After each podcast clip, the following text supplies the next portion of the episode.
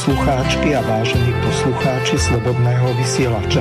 Vítame vás pri počúvaní relácie politické rozhovory doktora Pavla Nemca s moderátorom Slobodného vysielača magistrom Miroslavom Hazuchom. Spolu preberieme, rozanalizujeme a okomentujeme tie najzaujímavejšie a najaktuálnejšie udalosti zo slovenskej, českej a zahraničnej politickej scény. Prajeme vám krásny a ničím nerušený útorkový podvečer na internetových vlnách Slobodného vysielača.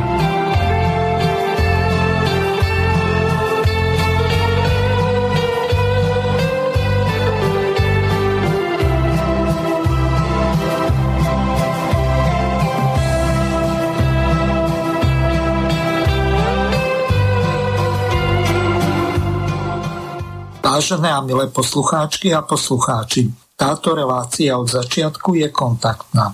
Tak môžete našim hostom e-mailom napísať krátke a zrozumiteľné otázky na dve e-mailové adresy studio.bb.juh zavinať slobodnyvysielac.sk druhá studio.bb.juh zavinať gmail.com Gmailovú adresu prosím uprednostnite poslednej polhodine relácie Okrem toho môžete využiť aj zelené tlačítko s ikonou obálky a poslať po vyplnení formulára priamo otázku z našej web stránky Slobodného vysielača. V poslednej hodine bude zapnuté telefónne číslo plus 421 910 473 440, operátor je Svan alebo Štvorka Taktiež môžete využiť WhatsApp alebo Viber, ktorý je spárovaný s týmto mobilným číslom. Opred vám ďakujeme za krátke a jasne sformulované otázky pre našich hostí do štúdia Banska Bystrica Juch. Prajeme vám príjemné a nerušené počúvanie tejto relácie. Počúvate slobodný vysielač. Vážení poslucháči, vítam vás pri počúvaní relácie politické rozhovory s Pavlom Nemcom, ktorého tiež vítam v tejto relácii ako hlavného hostia a autora tejto relácie. Dobrý podvečer, Pavol. Jemný podvečer prajem všetkým poslucháčom Slobodného vysielača aj vám do štúdia. Čo sme si na dnes pripravili? Môžete informovať našich hostí? Na dnes sme si poslucháčov. Na dnes sme si pripravili, pripravili aktuálne politické témy a to sú americké prezidentské voľby, poťažmo voľby aj do amerického kongresu, do dvoch komor. A ako poslednú vec, tak to, to by bola taká hlavná téma dnešnej relácii, možno až monotematicky by sme to poňali a zo všetkých tých aspektov. A potom ako druhú tému, keď na ňu vystane čas, by sme si ešte prešli aktuálnu situáciu ohľadom COVID-19 na Slovensku, o jednotlivých opatreniach vlády, ktoré momentálne sa príjmajú alebo plánujú prijať. Takže to iba také dnešné dve hlavné témy na dnešný večer. Takže rovno prejdeme na tie americké voľby. Mohli by ste uviesť ten cenzurovaný Trumpov prejav?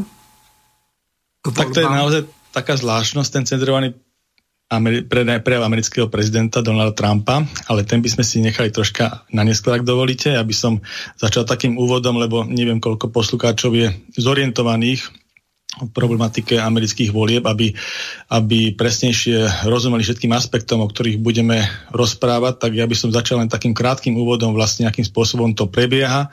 Takže uh, americké, Spojené štáty americké sú, uh, sú štátie Únia 50 štátov, je to vlastne federácia a z tohto sa vlastne vytvorila, vytvorili Spojené štáty. Všetky tie štáty uh, volia amerického prezidenta a zároveň sa volia na tom istom lístku aj guvernátori tých štátov, 50 guvernátorov a takisto sa volí potom zástupcovia tých štátov do amerického kongresu, do dvoch komor, to je snemovňa reprezentantov a senát. Takže toto sú americké voľby, volí sa jeden deň, to je 3. fyzicky jeden deň, to je 3. novembra, to je ako historicky dané a e, ďalej e, volí sa aj korešpondenčne, nie je to novinka týchto volí, volilo sa aj v prechádzajúcom období. Novinka týchto volí akurát tom, že to, tá korešpondenčná voľba sa využila masovo a využilo okolo 100 miliónov Američanov voliť vopred korešpondenčne. Prinieslo to viaceré problémy a nejasnosti, ktorým sa budeme venovať ďalej v neskôrších mm, minútach. Ešte k takému všeobecnému náhľadu. Táto voľba amerického prezidenta nie je celkom priama, pretože sa volí tzv. systémom voliteľov. To znamená, že nerozhoduje o tom, kto bude americký prezident, čisto e, pomer e, kvantita e, voličov na jednej strane alebo na druhej strane ale rozhoduje, volí sa za každý štát určitý počet voliteľov, ktorí potom vytvoria za celé Spojené štáty zbor voliteľov a tento zbor voliteľov zvolí prezidenta Spojených štátov. Takže tak, takto je technikália. Pramení to z histórie, pretože Spojené štáty ako e, teda hlavný štát, ktorý sa skladá z tých 50 štátov, hneď sa neskladal zo všetkých tých štátov, postupne sa tie jednotlivé štáty priberali do, to, do tej únie a mm, v rámci tých rokovaní prístupových tak prichádzali tam väčšie štáty, početnejšie štáty, menšie štáty, menej početné štáty, tak aby nejakým spôsobom sa vytvoril nejaký spravodlivý systém z hľadiska toho dosahu e, na to vedenie toho, toho súšťastia, súšťatia tej únie, tak sa dohodol tak, že vlastne určitý pomer tých voliteľov v tých štátoch, ktoré možno už celkom nezodpovedajú tej momentálnej situácii, pretože v niektorých štátoch e, ten voliteľ, aby bol teraz zvolený, za ten ktorý štát e, potrebuje menej ľudí, aby ho volilo, alebo tá stačí mu menej ľudí, aby ho volilo, ako v nejakom inom štáte. Čiže napríklad troška majú výhodu také tie menej početné štáty, ako napríklad americký štát Wyoming, kde vlastne stačí trikrát menej e, voličov na zvolenie voliteľa, ako vo zvyšných štátoch Spojených štátov. Ale je to tak dané e, v, v zákonoch a v ústave, takže je to vec, by som povedal, pre nich posvetná, tak nejakým spôsobom sa to nenapadá a rešpektuje sa. Čiže môže sa stať, ako sa stalo aj v roku 2016, že vlastne americkým prezidentom sa stal človek, Donald Trump, ktorý získal e, rozhodujúci počet voliteľov, ale na počty, kvantitu tých ľudí proste ho volilo menej ľudí ako, ako toho protivníka, len samozrejme bolo to inak rozložené. To znamená, že ten počet ľudí, väčší počet ľudí neznamenal absolútne nič hľadiska systému tej voľby, pretože volia sa voliteľia. Takže e, dnešná situácia je taká, alebo teda ešte, ešte k tým počtom, tých voliteľov na celé Spojené štáty je 538 za celé Spojené štáty. Jednotlivé tie štáty majú uh, určitý počet voliteľov, napríklad štát Washington má 12, Wyoming 3, Nebraska 5 a tak ďalej a postupne tá 50 vyskladá ten celkový počet 538 voliteľov. A z tohto stačí nadpolovičná, teda prostá väčšina, to znamená nadpolovičná väčšina 270 voliteľov. 270 voliteľov, keď niekto dosiahne z hľadiska tej politickej súťaže prezidentskej, tak sa stá prezidentom. Môže byť teraz voliteľ za toho prezidenta tým, tým zborom voliteľov. To je ako minimálny počet, samozrejme vyšší počet je v podstate ľubovoľný až do, tých, do tej maximálneho počtu 538. Na zlajská systému politických strán, tak v Spojených štátoch sú dve nosné politické strany, to je republikánska strana, a strana demokratická. Republikánska strana, poťažmo na tie naše, do toho nášho európskeho kontextu, tak to, je vlast, to sú vlastne konzervatívci. A tá demokratická strana to je taký súbeh socialistov a liberálov. V podstate, dalo by sa povedať starými terminológiou, že demokratická strana je lavica, lavicovo zameraná strana a a konzervatívci alebo teda republikáni sú vlastne pravicovo, ale toto viac menej už tak celkom nefunguje. Skore sa to tak v poslednom čase obraca zasa k tým hodnotovým veciam, to znamená delby na konzervatívcov a liberálov, tý, až by som povedal takých progresívnych liberálov smerom k tej demokratickej strany. To je taký vývoj v posledných rokoch a to si tiež rozoberieme. V týchto voľbách hlavným ťahúnom na strane republikánov bol úradujúci prezident, 40. prezident Spojených štátov Donald Trump a má aj jeho viceprezident Mike Pence a za, za demokratickú stranu to bol Joe Biden, bývalý viceprezident v prezidenta Obamu, 44. prezidenta Spojených štátov v oboch jeho funkčných obdobiach, to znamená 8 rokov robil viceprezidenta a predtým bol dlhoročný senátor za demokratickú stranu, myslím, že od roku 73. Má už poženaný vek nejakých 78 rokov, myslím, že tento mesiac bude mať. A e, 47 rokov je v aktívnej politike na strane, na strane demokratov, čiže je to taký ako skúsený politik, harcovník. A k nemu k nemu si vybral vlastne, keď získal vlastne tú nomináciu za demokratov, tak si vybral na post viceprezidenta e, pani Kamalu Harris, to je, to je e, predstaviteľka už takého progresívneho krídla, o ktorom, o ktorom možno ešte bude reč priebehu tejto relácie. To je také to krídlo, ktoré by som povedal, my tak nazývame, že radikálne dievčatá, je ich tam viacej v tej demokratickej strane. Uh, predstavujú ich napríklad pani Varenová alebo pani Pelosiová.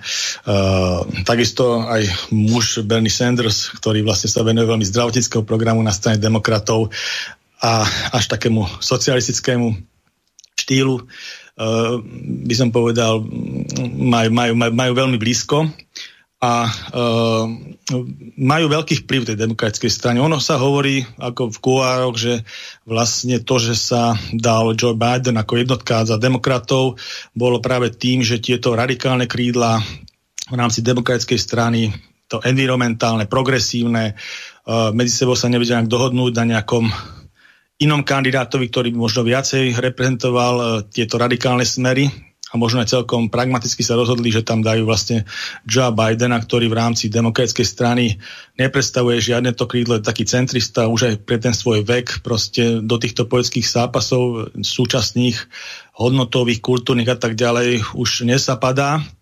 Takže on je taký ten, ten nosník a pod tým sa vlastne tie radikálne krídla. Teraz, keď sa vyzerá, že sa stane prezidentom, tak bude zaujímavé, že koľko z tých radikálov sa do tých funkcií v rámci tej, v rámci tej 46. administratívy v Spojených štátoch dostane. Ale to už predbiehame situáciu. Čiže momentálne tá súťaž bola postavená medzi týmito dvomi stranami a týmito kandidátmi na jednej a na druhej strane. Tie voľby e, boli veľmi vyrovnané, treba povedať. Boli tam e, prieskumy verejnej mienky na strane e, amerických prieskumných agentúr a mediálnych domov, ktoré veľmi favorizovali Joe Bidena. Je to už také, už sa to povedať, že to pomaly tradične, že, že demokratickí kandidáti sú veľmi preferovaní z hľadiska prieskumov verejnej mienky. Bolo to vidno pekne aj v roku 2016, keď Donald Trump kandidoval ako proti, proti Hillary Clinton, ktorá bola predstaviteľkou demokratickej strany ako jednoznačne ako z hľadiska prieskumov ako úplný lúzer. Nemal by šancu žiadnu. Treba povedať, že Donald Trump ani nebol kandidátom republikánskej strany. On sa uchádzal o, eh, o tú kandidátku v rámci eh, republikánskych primárov ako externe a všetkých republikánskych eh, kandidátov vlastne v primárkach predbehol, stal sa, dostal nomináciu republikánskej strany a nakoniec aj konfrontácii, v prezidentskej konfrontácii, teda prezidentských volieb voči Hillary Clinton e, zvíťazil. Ale, ale čo týka prieskumov, tak bol, tak bol ako lúzer.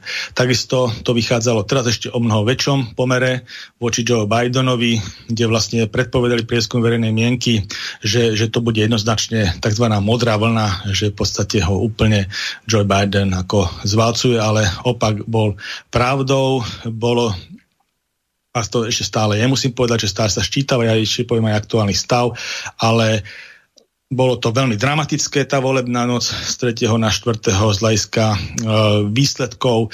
Treba povedať, že sú z tých 50 štátov štáty e, historicky tzv. červené štáty. Červená, červené štáty sú štáty, ktoré červená farba je symbolom Spojených štátov farbou republikánov či konzervatívcov, čiže tzv. červené štáty ovládajú konzervatívni guver, guvernátori a a takisto uh, aj pa, ich miestne parlamenty a e, tradične aj v prezidentských voľbách volia v podstate e, kandidátov republikánskej strany.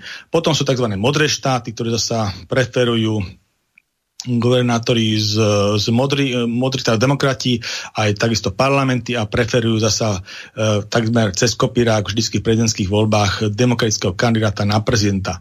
A potom sú štáty tzv. single, alebo teda ako samostatné, alebo e, nerozhodnuté štáty, ktoré ktoré vlastne ako keby rozhodovali tie prezidentské voľby, pretože na toho stranu sa a v akom počte priklonia, tak ten sa potom stane prezidentom Spojených štátov amerických.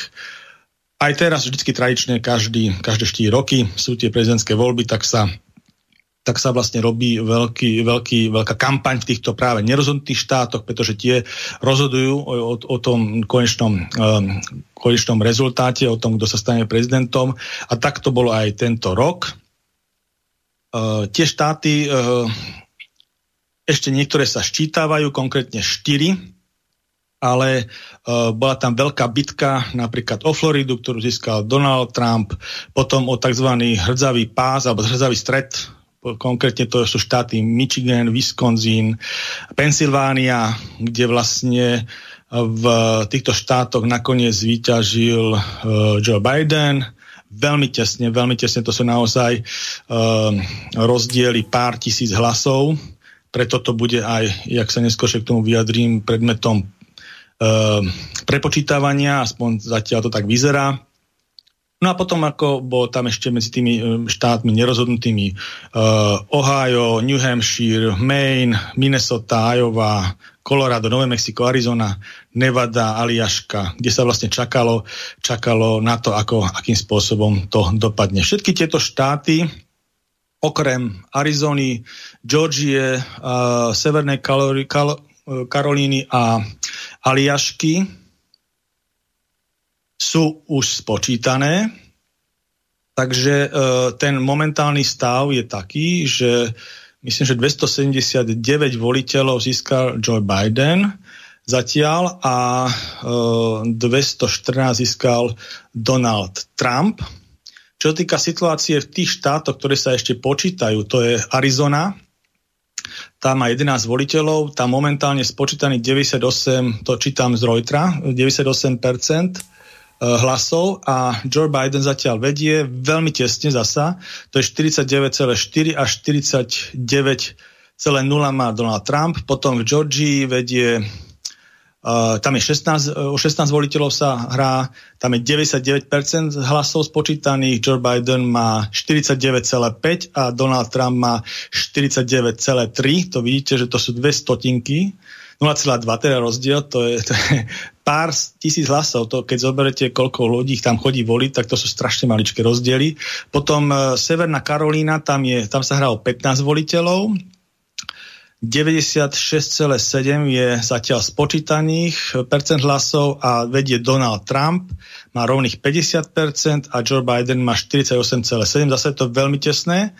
A nakoniec je Aliaška, to je taký málo osídlená, málo osídlená časť Spojených štátov, rozláhla, tam sa hrá len o troch voliteľov a je tam zatiaľ spočítaných len 52,2%, lebo to je naozaj štát, ktorý má pomerne veľkú rozlohu a málo, malé osídlenie. A vedie tam jednoznačne Donald Trump má 62,2 a 33,6 má Joe Biden.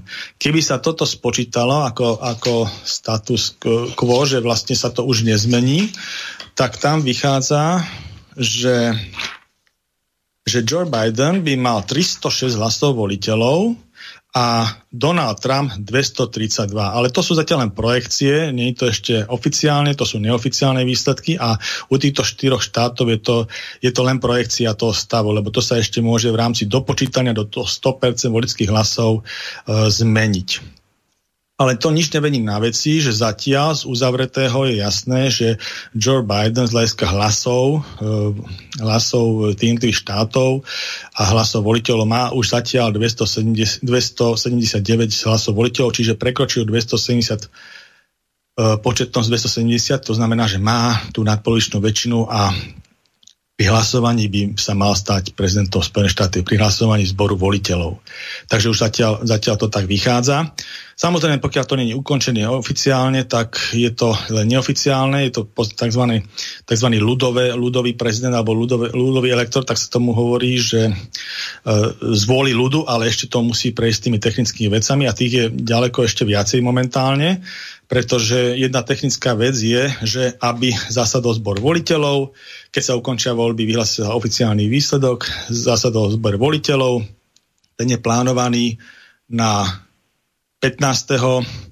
14. 14. decembra zbor voliteľov e, na základe toho každý ten voliteľ, čím bol zvolený ako väčšinou, tak e, dá hlas tomu svojmu kandidátovi a spočítajú sa hlasy v tom zbore voliteľov, overí ich kongres, technicky, či to hlasovanie prebelo v poriadku a ak áno, tak sa vyhlási, kto bol zvolený za prezidenta Spojených štátov. Ešte treba povedať jednu zásadnú vec z technickej, že keď niekto vyhrá v nejakom štáte väčšinu, napríklad e, v Texase, kde vyhral Donald Trump, tak keď má Texas nejakých voliteľov, 38 konkrétne, tak všetkých voliteľov za ten štát, kde vyhral nejaký kandidát, bere on ako všetky hlasy. Aj keď ten pomer bol, že nejakí tam boli napríklad za demokratov. Keď niekto získa väčšinu v štáte, všetky hlasy voliteľov bere pod seba. Takže to je taká zásada v rámci toho ščítavania. No a e, sú tu na samozrejme nejasnosti z hľadiska volebného e, systému, ktorý ktorý priniesol, hlavne sa hovorí, že kvôli tomu COVID-19 tú zmenu, že tú korešpondenčnú voľbu využilo neskutočne množstvo ľudí, 100 miliónov ľudí z celkových, ktorí hlasovali a e, myslím, že hlasovalo okolo 140 alebo 100, 145 alebo, 100, alebo 150 miliónov ľudí v Spojených štátoch. Takže 100 miliónov, keď išlo korešpondenčne, tak to je, to je skoro dve tretiny. A, takže to je veľký počet hlasov, ktorí takto prišli. Uh, 71 miliónov zatiaľ to vychádzalo pre Donalda Trumpa a okolo 74 miliónov vychádzalo pre uh, Joea Bidena, ale to nie sú tiež ešte definitívne výsledky hlasovania, lebo ešte nie sú uzavreté tie voľby, takže berme to ako neoficiálne. Je to obrovská účasť, takáto, myslím, účasť, neviem, či to celkové druhá najvyššia účasť na voľbách. Vyzerá, vyzerá to až skoro na nejakých 70% tých voličov, ktorí mohli zdovoliť sa zúčastniť týchto tohto ročných novembrových volieb Spojených štátov. Čo je tiež veľká mobilizácia na obidvoch stranách, treba povedať, volického potenciálu. Treba povedať, že tieto, tieto voľby boli aj veľmi vyprofilované hodnotovo, aj smerovaní Spojených štátov medzi republikánmi a demokratmi. Treba povedať, že obidva tábory sa nejakým spôsobom Uh, hlavne tí demokrati sa radikalizovali smerom k tomu progresívnemu smeru, k tomu, čo my poznáme veľmi dobre, tomu hodnotovému smerovaniu, uh, LBGTI a ja neviem, environmentálnym veciam, globalistickému pohľadu na, na správu sveta a rôznym, rôznym týmto záležitostiam. Naopak uh, uh, republikánska strana ktorá bola dlho takou stranou neokonzervatívcov, sa stala stranou konzervatívnych hodnôt. Hlavne tu pre zmenu priniesol Donald Trump, ktorý razil tie konzervatívne hodnoty veľmi ostentatívne, veľmi najavo ich dával. Uh, Lajska aj, ja neviem, bol prvý americký prezident, ktorý sa zúčastnil uh, pochodu za život, ktorý veľmi aktívne pristupoval aj k určitomu obmedzovaniu uh, posobncí gender ideológie, hlavne v armáde, ďalej aj proti potratom sa snažil nejakým spôsobom, uh, um, aj keď tu je tá federálna právomoc dosť deregulovaná a tieto, tieto povinnosti sú, alebo právomoci sú delegované na, na jednotlivé štáty, ale tak sa snažil, aby nejakým spôsobom došlo k k zlepšeniu podmienok ochrany života v Spojených štátoch ako, ako celko, lebo treba povedať, že a to sa až ťažko predstavuje na naše podmienky, ale v Spojených štátoch naozaj sú štáty, kde sa dá urobiť e, potrat v podstate až dokonca až do porodu, do 8. Do 8. mesiaca, čo sú, čo sú fakt neuveriteľné veci z nášho pohľadu, takže aby sme vedeli ten, ten americký kontext. Takže táto strana, tieto hodnoty boli proste takýmto spôsobom. Samozrejme aj zahraničná politika hrala v tom úlohu. Samozrejme aj ekonomická situácia hrala v tom úlohu, pretože tí konzervatívci razili a republikánska strana aj počas toho štvoročného obdobia množstvo vecí, kedy e, prospech, prospech podnikateľského prostredia v Spojených štátoch tu známe tie, tie tlaky na Čínu ako najväčšieho geopolitického konkurenta ekonomického z hľadiska e, cieľ a daní a ja neviem, krádeži duševného vlastníctva. Proste tam sa snažila americká ekonomika, ktorá je zatiaľ stále najsilnejšia na svete, má asi 20% podiel na svetovom e, hospodárstve. Čína má okolo 19 Samozrejme, Spojené štáty majú 320 miliónov ľudí, Čína má 1,5 miliardy ľudí, takže to je tiež veľký rozdiel. Takže to je vysoko výkonná technická ekonomika Spojené štáty a Snažil sa Donald Trump robiť aj z hľadiska vnútornej deregulácii, napríklad zmenšoval, zmenšoval dane a odvody pre e, podniky, zmenšoval dane aj pre zamestnancov, Uh, takže, takže snažil sa nejakým spôsobom rozhýbať ten americký trh, snažil sa preniesť väčšiu časť podnikov naspäť do Spojených štátov, aby sa nevyvážala kvôli, kvôli lacnej pracovnej sile. A množstvo takýchto opatrení ekonomických, čo naopak demokrati sa chcú zvýšiť daň, bol tam, boli tam veľké rozopre medzi nimi aj z hľadiska organizácie zdravotnej starostlivosti, ktoré sú vyslovene ako e, mali predstavu Obamacare, ako aby sa spravil z hľadiska demokratov a teraz vlastne Joe Biden to chce ešte zväčšiť, by som povedal, ten Obamacare urobiť viacej kvetnatým, dokonca tam dať aj tie hodnotové veci, to sa tiež tomu vrátim uh, ohľadom tej gender ideológie. Takže takže um, ten, ten Joe Biden proste bude asi zrejme presledovať, keď sa mu to podarí z hľadiska tej svojej politiky demokratickej strany ako prezidentský mandát, bude presledovať zrejme tieto témy, ktoré aj zastal v kampani.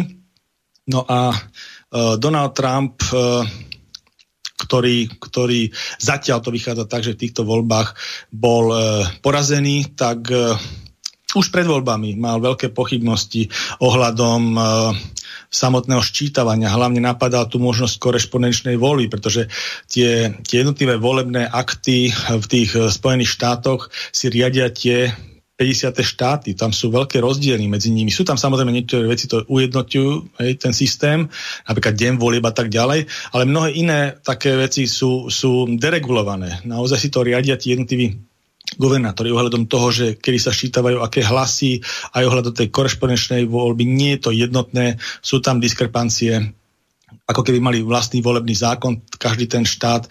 A e, prinieslo to veľa nejasností už počas týchto volieb. Donald Trump e, už avizoval, jednak neuznal, neuznal e, zatiaľ e, túto ľudovú, ľudové hlasovanie v prospech Joe Bidena treba to takto volať, pokiaľ sa to neverifikuje v zbore veli, e, voliteľov hlasovaním, takže je to zatiaľ ľudovo zvolený prezident, aj tak zatiaľ sa pomenúva a vystupuje, ale to, to zatiaľ čisto neoficiálnom charaktere, lebo ešte ani oficiálne výsledky neboli, ale rozprávame o tom takto, čiže zatiaľ má kvázi tú svoju väčšinu tých 279, počítajme s tým, zatiaľ takto. No a Donald Trump to teraz pochybňuje, samotné tie voľby uh, bude podávať uh, zrejme žaloby, ktoré jednotlivých národných štátoch, teda jednotlivých štátov Spojených štátov. Zatiaľ sa nechal počuť, e,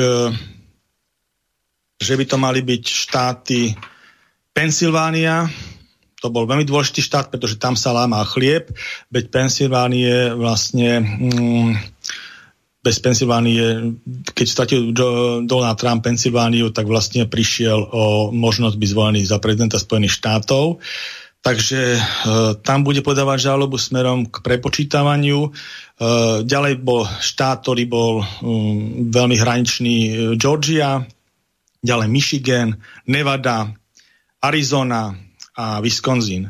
Takže z, zatiaľ mám informáciu o týchto šiestich štátoch, že by tam mala byť znesená žaloba a zrejme e, v tých intenciách, že ohľadom možného falšovania hlasov, ohľadom e, možného nejakého, nejakej úpravy alebo, alebo počítania hlasov. Tie obsahové stránky veci ešte nie sú celkom známe tých podaní, takže uvidíme, keď sa to podá, čo tam vlastne bude predmetom toho. Vo všetkých týchto štátoch šiestich e, je možnosť prepočítania.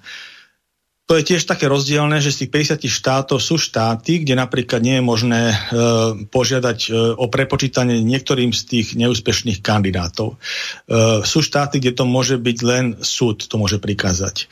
A m, tieto štáty, ktoré som hovoril, tak tam to môže požiadať o to, o to prepočítanie aj kandidát, ale keď je tam pochybnosť, napríklad v oblasti Pensylvánie, tak tam to je podmienené, že môže požiadať o, o prepočítanie, ale musí to byť cez ten súd, že musí tam byť pochybnosti na nejaké falšovanie tých volieb a tak ďalej. Takže sú tam také nejaké nuance medzi týmto šietnými štátmi, že aké, aký obsah musí mať to podanie, aby teda bolo prijaté. Ale v zásade, v zásade je to možné. Potom je tam ešte otázka, že vlastne jedná sa zatiaľ o 6 štátov z 50, čiže e, či to potom, e, ak by bolo nejaké rezume na tejto oblasti, na tejto regionálnej, na tej štátnej e, úrovni, tak či to pôjde potom na ten federál a či to prevezme najvyšší súd, lebo najvyšší súd to môže alebo nemusí sa tým zaoberať. Hej, keď zoberete z Lajska z celých Spojených štátov, tak z tých 50 štátov 6 štátov nie je tak veľa, aby sa toho dostal najvyšší súd, ktorý je 9 členný a volí sa doživotne. Má tam, väčšin, má tam väčšinou konzervatívcov, ale to z Lajska volieb asi nebude hrať nejakú úlohu, pretože to není hodnotová vec, to je proste vec organizácií volieb a tam naozaj musí byť vyslovene neutrálna pozícia, pretože ak by sa dohadovali demokrati s republikánmi o legálnosti volieb, tak by sa asi nedohodli nikdy, ak sa nedohodnú na tom, že kto by mal byť prezidentom Spojených štátov, čiže musia o tom rozhodovať ľudia. A čo sa týka nezávislosti a nezávislých a spravodlivých volieb, tak e, o tom musia rozhodovať hlavne súdy ako nezávislé, nezávislí arbitri celého volebného, volebného systému. Takže toto je taká novinka e, ohľadom tých e, Spojených štátov, lebo nebýva to zvykom. Väčšinou tie voľby môžu byť aj tesné, aj boli v tesnej aj minulosti, bola tam nejaká dosnejšia atmosféra niekedy okolo samotného rezume tých volieb, ale je taká tradícia tých Spojených štátov, že e, keď e, niektorý z kandidátov proste získa tú nadpolovičnú väčšinu voliteľov, tak ten druhý kandidát proste prizná porážku, pogratuluje mu a tak ďalej. Proste majú takú politickú kultúru. Toto je troška výnimka ale je to, je to legálne spochybnenie, je, to, je táto možnosť zo zákona e, požiadať o prepočítanie, napadnúť niektoré rozhodnutia, proste, keď sú pochybnosti. Takže zasa nič iné sa nedieje, len sa dodržuje demokratické pravidlá, zákony a ústava a využívajú sa možnosti, ktoré tieto zákony normy proste v Spojených štátoch umožňujú. Takže e, je to zatiaľ stále, stále v tej legitímnej provine. Malo by, sa, malo by sa rozhodnúť o týchto podaniach, ak budú podané tak malo by sa rozhodnúť e, do 8. decembra, pretože keď e, zbor voliteľov zasadne 14. decembra 2020, tak e, musí byť jasné, že tieto veci sú vysporiadané ohľadom volebného aktu a potom, keď sa e, zbor voliteľov 14. decembra zíde, zvolí e, prezidenta Spojených štátov, kongres to prekontroluje, ale technicky niekto ako hlasoval technicky, či to bolo všetko v poriadku a vyhlási sa prezident Spojených štátov oficiálne, tak potom vlastne preberá e, moc e, od, od predchádzajúceho prezidenta 20. januára 2021. Takto, takto je to zatiaľ nalinkované. Samozrejme, pokiaľ by e, bola, bola, bola e, zásah nejakej súdnej moci v, nejakom, v nejakej veci, tak by sa to mohlo zmeniť, ale, ale to ne, nedá sa v tejto chvíľke predikovať, takže zatiaľ rozprávame ten fire plán, ten postup, aký momentálne je v hre.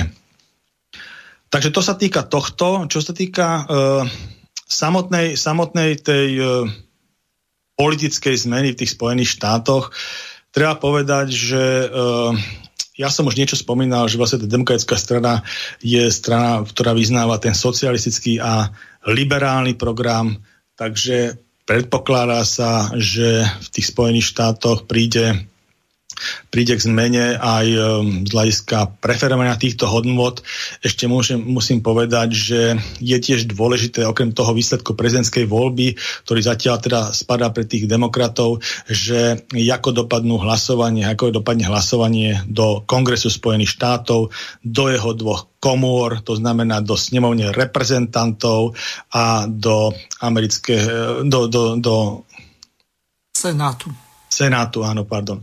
Takže to je tiež veľmi dôležité, pretože keď e, máte väčšinu, prezident, americký prezident, ktorý dajme tomu demokrat a má väčšinu aj v, seza, v, sen, v Senáte, tak môže robiť skutočne veľké vnútropoetické zmeny. Pokiaľ tú väčšinu nemá, tak to nemôže robiť. A tu je naozaj tiež momentálne veľmi vyrovnaná voľba, pretože zatiaľ e, tí e, republikáni, Senát je 100 členný, treba povedať, a demokrati a republikáni momentálne majú, tam sa volila, myslím, že len jedna tretina, teda dovolovala teraz v týchto voľbách, majú zatiaľ uh, úplne paritné zastúpenie, čiže 48 demokratov je momentálne a 48 republikánov. Ale treba tiež povedať, že uh, zatiaľ sa čaká na prepočítanie z Aliašky a Severnej Karolíny a z Georgie, v Aliaške zatiaľ vedie, a zrejme tak aj bude, e, kandidát e, republikánov, Eh, Dan Sullivan a v Severnej Karolíne zase vedie tiež kandidát republikánov Tom, Tom Tillis a v Georgii budú voľby druhé kolo tam treba, lebo tam bol asi nerozhodný stav a tam bude až 5. januára sa rozhodovať tom človeku. Takže o tom ďalšom poslancovi v Senáte, ale zatiaľ to vyzerá, že keby toto ostalo, tak by mali republikáni väčšinu v Senáte, mali by 50 a keby ešte získali aj Georgiu, tak mali 51, čiže nadpolovičnú väčšinu.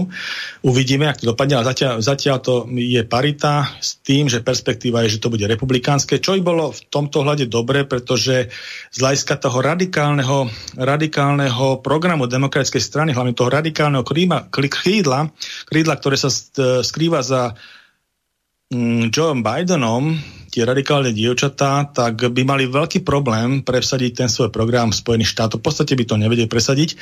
A prezident tým pádom, keď by nemal, demokratický prezident, keby nemal väčšinu v Senáte, tak on môže vlastne hlavne ovplyvňovať zahraničnú politiku. Takže tam by sa mohol Joe Biden realizovať. A čo týka vnútornej politiky, tak ten Senát by ho veľmi, republikánsky Senát by ho veľmi limitoval. Čo týka snemovne reprezentantov, tak tam majú väčšinu demokrati aj ju mali, myslím, že od roku 2018. Momentálny stav majú 217, 217 mm, senátorov, reprezentantov a 218 e, stačí, aby mali nadpolovičnú väčšinu a majú takých ešte nejakých štyroch potenciálnych, ešte to celkom neščítalo. Takže e, s veľkou pravdepodobnosťou hraničnou istotou, na 100%, budú mať väčšinu v snemovni reprezentantov demokrati. Takže, ale, ale musím povedať, že republikáni posilnili, budú mať o niekoľko miest viacej, ako mali v predchádzajúcom období.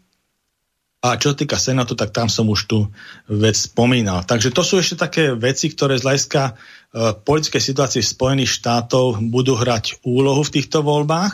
A keď, sa, keď teraz prejdeme pozvolná do toho vlastne, čo to znamená, že pán Joe Biden by sa stal prezidentom Spojených štátov a z hľadiska toho, čo rozprával v kampanii, e, programové nejaké tézy, aj z hľadiska konfrontácie, tak dá sa očakávať, že dojde k e, zmene zahraničnej politiky Spojených štátov v tom kontexte, že e, bude, bude teda plánuje návrat Spojených štátov do Parískej dohody o emisiách, kde vlastne Donald Trump vystúpil z toho dôvodu a s tým argumentom bolo to veľmi často pretraktované v Spojených štátoch v rámci diskusie politickej, že vlastne tie emisie sú veľmi nevýhodné pre Spojené štáty, likvidujú ich priemysel, že sa tam dáva nejaký fireplán umelý, že do roku 2035 až poťažmo 2050 sa majú obmedziť emisie a prejsť na nejaké tie obnoviteľné zdroje v takom rozsahu, ktorý nezvládnu. Je to veľmi finančne náročné a hlavne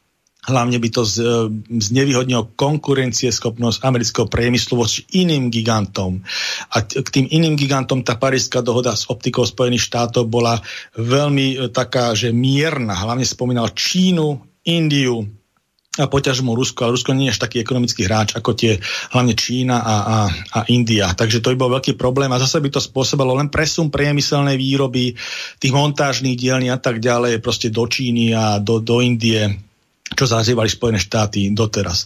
Joe Biden má iný názor, takže Joe Biden proste povedal, že OK, e, do Parískej dohody pôjdeme, takže tam sa plánuje návrat, očakáva sa to ako jedno z prvých opatrení potom, ako, sa, ako by sa ujmal, ujal úradu niekedy potom 20. januári 2021. Ďalej oznámil to, že by sa plánovali Spojené štáty, alebo teda plánuje Spojené štáty vrátiť do Svetovej zdravotníckej organizácie VHO. Tam bol problém ten, že z hľadiska COVID-19 Uh, zo začiatku roku boli veľké výtky uh, administratívy Donalda Trumpa smerom k medzi, Svetovej zdravotníckej organizácie, ktorú viedol, alebo vedie doteraz vlastne pán Jebresus, E, že nepodala relevantné informácie včas, že zamlčiavala fakty. O pánovi Jebrejsusovi ja len do, doplním informačný tok o to, že je to to marxista z Etiópie, ako nelekár, bol, bol ministrom zdravotníctva v Etiópii. Čína robí veľké investičné akcie do týchto afrických krajín aj do, do Etiópie, kde nejaké, nejaké obchodné aktivity mala aj s týmto, s týmto pánom. On potom postúpil do, do medzinárodnej organizácie, Svetovej zdravotníckej organizácie, stal sa aj šéfom a zrejme tam tie vplyvné, vplyvné alebo ja neviem, lobistické, lobistické kontakty pretrvávali smerom k tej Číne, takže keď vypukol problém v Číne ohľadom COVID-19 a Čína, komunistická Čína mala sprvotiť takúto ambíciu nejakým spôsobom túto vec ututlať, neinformovať. Veľmi to pripomenalo, keď vybuchol Černobyl v roku 1986 v Sovietskom zväze bývalom ako komunistickom štáte, tak tiež spočiatku boli také tie veci, ktoré mali maskovať tú, tú katastrofu obrovskú a boli, ja neviem, plánované tomu, myslím, že nejako 16. apríla 1986 explodovalo na Ukrajine v Černobyle, tak e, sa robili na 1. mája v podstate bezprostredne potom v celom komunistickom bloku povinne 1. máje vrátanie mesta Kiev, aj Bratislave, práve týmto E, týchto satelitných komerských štátoch. Proste, aby sa návonok demonstroval, že sa nič zásadne nedieje a samozrejme dialo sa. My sme mali len veľké šťastie, že ten radioaktívny oblak, ktorý išiel smerom na sever do Škandinávie a tam sa aj zachytil Takže, takže takéto niečo vyskúšala aj to, tá Čína s COVID-19, hej, že vlastne najprv sa snažila to nejakým spôsobom maskovať tým, že Číňania majú troška posunutý nový rok, tak tam boli v, konkrétne v tom meste Wuhan v Číne veľké oslavy nového roku, potom boli tam ešte nejaké stretnutie párov, proste demonstratívne, že tam prichádzali ľudia z Číny, akože nič sa nedieje. No ale samozrejme, realita ich prikvačila aj tých čínskych komunistov, tak potom urobili, ak to býva, obrat o 180 stupňov, obklúčili to mesto armádov a začala karanténa, ktorá nemala obdobu vôbec vo svete. Z hľadiska toho, že sa tam nerobili len plošné testy ako u nás, hej, ale to boli také plošné testy, že tých nakazených kvázi, tých kontaminovaných brali rovno z tých, z tých, z tých testovacích stredisk, pokiaľ boli pozitívni do karantény natvrdo a nevideli dva mesiace rodiny. Takže to, to bol Wuhan. No ale čo treba povedať smerom k tomu, tomu mm, tej svetovej e, zdravotníckej organizácii, Čína neposkytovala informácie o tejto veci. Hej. Takže a keď nejaké poskytla, tak bol tam proste problém z hľadiska, z hľadiska pána Jebresusa a svetovej zdravotníckej organizácie smerom von to vystúpiť do sveta. A najdôležitejšia informácia bola tá, že sa to, e, sa to šíri e, respiračnou nákazou, to znamená dýchacím systémom, kvapočkou infekciou, čo je naj, najväčší stupeň rizika z hľadiska prenosu, naj, najrychlejšie sa šíriaci spôsob nákazy, hej, táto, táto, toto vdýchnutie je to o mnoho väčšia forma kontaminácia, keby sa nejako dotykom alebo nejak inak šíril. Hej? Čiže respiračný prenos vírusu je proste najhorší. Najrychlejšie sa to šíri. Veľmi rýchlo prechádza do tzv.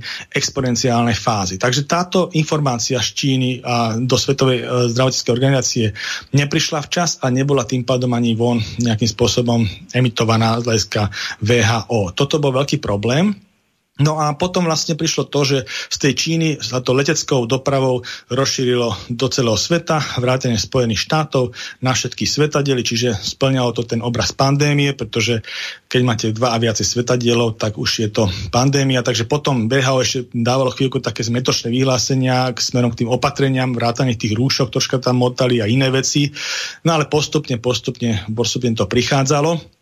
Donald Trump v tom období uh, vo februári proste zastavil leteckú dopravu z Číny aj z Európou. Zaujímavé je, že Joe Biden proste mu vyčítal, že, že to urobil príliš neskoro hej, a tak ďalej, že to malo mnoho rýchlejšie stopnúť.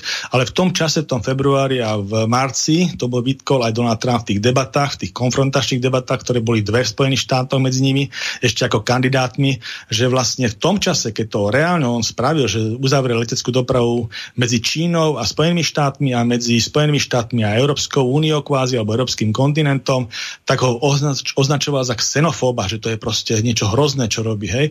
A vlastne v tých debatách o pol roka, alebo teda v, novem- v oktobri v oktobri tohto roku, v podstate o ešte rok neskôršie mu vyčítal zase to, že bol príliš pomalý a tak ďalej. Takže to sú také tie rôzne optiky, jak to komu vyhovuje aj tomu Joe Bidenovi, tak tomu vlastne nejakým spôsobom pertaktoval. No takže Joe Biden teda povedal, že, že do tejto svetovej organizácie sa teda plánuje vrátiť, pretože Donald Trump na základe toho, čo som spomínal, na tej nekorektnom postupe Svetovej zdravotníckej organizácie sa rozhodol odísť z tejto organizácie, vyviesť Spojené štáty z nej.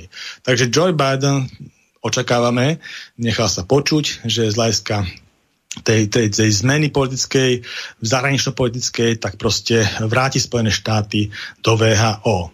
Ďalšia vec, ktorá je veľmi zaujímavá, je tzv. imigračný program. To je veľký rozdiel medzi republikánskou stranou, konzervatívcami pohľadom a, a demokratickou stranou ako socialistami a liberálmi. A to sa dá veľmi pekne stiahnuť aj potom na naše problémy, na náš konzervatívny prúd, na európsky konzervatívny prúd Európskej únie.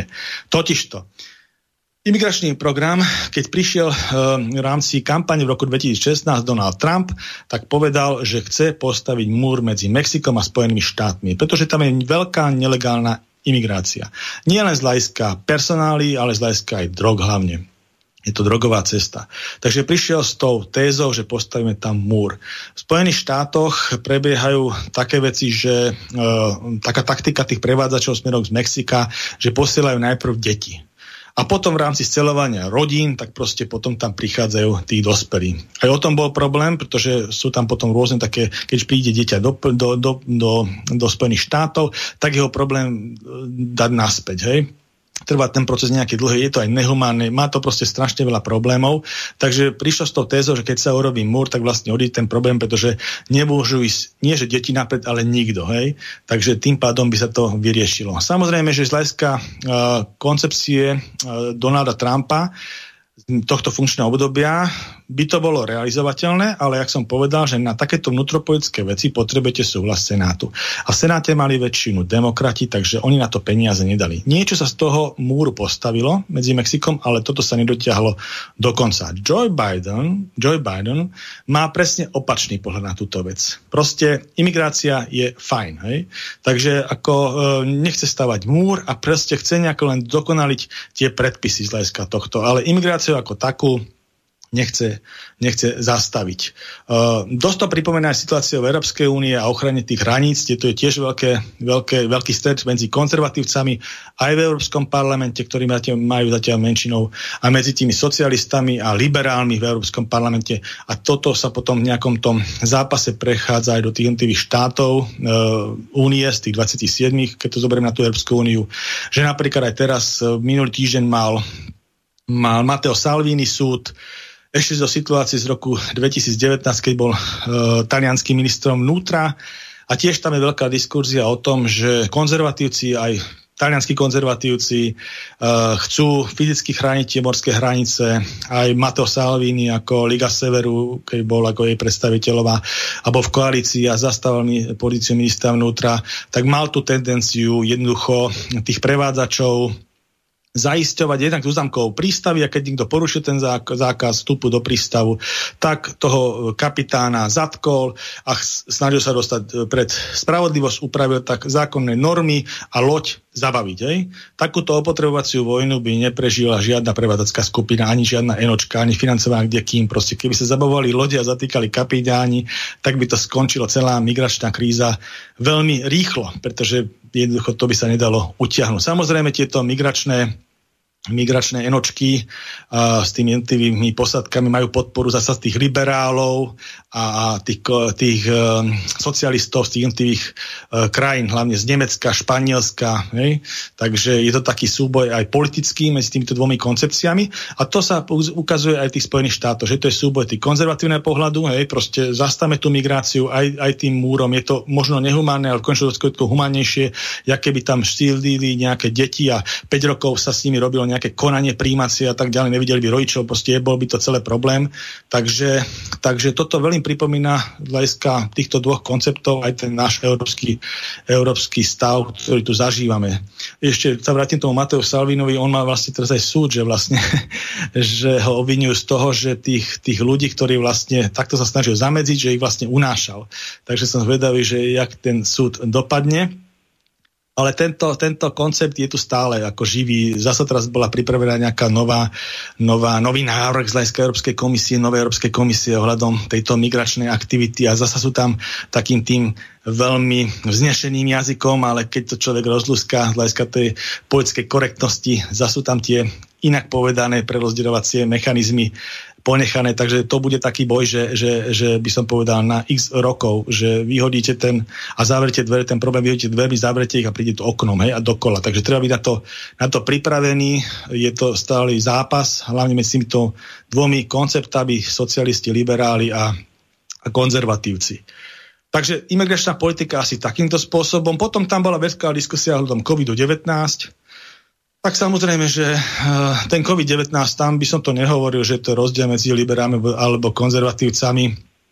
Skôr je to taká, taká mm, pragmatická vec z hľadiska vôbec riadenia štátu a prístupu, e, mentálnemu prístupu k riešeniu krízových situácií. Osobne si myslím, že lepšie sú na tom konzervatívci, ale e, tá debata bola asi taká, že mm, kým ten e, lockdown, ktorý sa urobil v tých, tých štátov slobodného sveta, vrátane Spojených štátov, vrátane Slovenska a Európskej únie v tom období toho marca, kedy sa nevedelo vlastne o tom COVID-19, o tom SARS-CoV-2 vlastne z hľadiska technického nič, lebo Čína nez, nezverejnovala žiadne informácie, ani sa nemali výstupy z hľadiska VHO, tak sa vlastne nevedelo, že čo je schopný uh, ten vírus do detailu a zistilo to rôznymi inými prameňmi tak sa urobilo vypnutie štátu a proste stalo to uh, jednotlivé svetové ekonomiky veľa, ale budiš, môžeme povedať, že dajme tomu, bolo to, bolo to opostatnené. Ale niečo iné je uh, už november a dnešné mesiace, kedy už máme nejakú skúsenosť e, aj s týmto,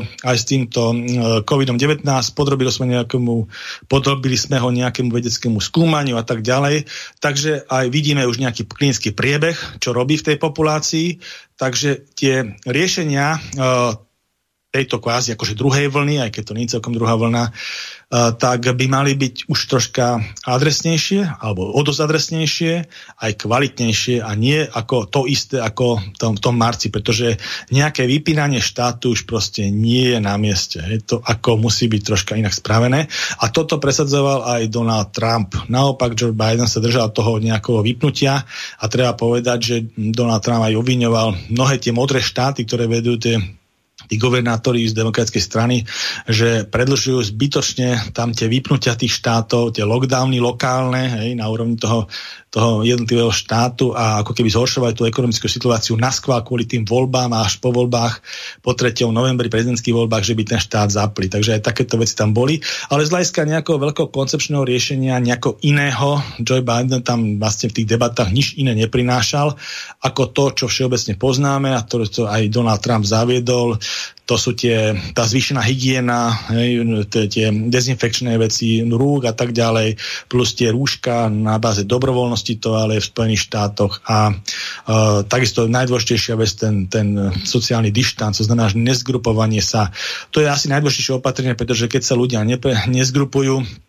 do nejakých tých eh, intimných vzdialeností, to znamená minimálne tých 60 cm, ale poťažnosť tých dvoch metrov, tak ten, ten prenos to respiračnou cestou je minimálny, pokiaľ si človek nechýchne vyslovene. Hej. Takže um, tento sociálny dištanc je najdôležitejšia vec hľadiska prevencie toho exponenciálneho možného rastu tej infekcie ako, ako takej.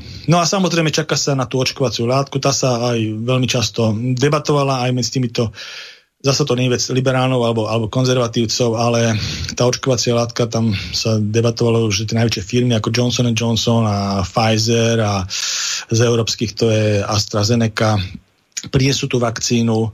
Vyzerá to, že to bude ten Pfizer, už sa to nejakým spôsobom pertraktovalo. Zrejme to bude uzavreté klinické skúšanie, tam bolo nejakých 40 tisíc uh, ľudí, na ktorých sa to skúšalo a e, zrejme, ako keď sa to povolí nejakými tými e, inštitúciami na to určenými, e, americkými, možno aj tou Európskou, Európskou liekovou agentúrou, tak sa to sprístupí na trh, predpokladá sa niekedy na prelome roka alebo v prvom kvartáli budúceho roka.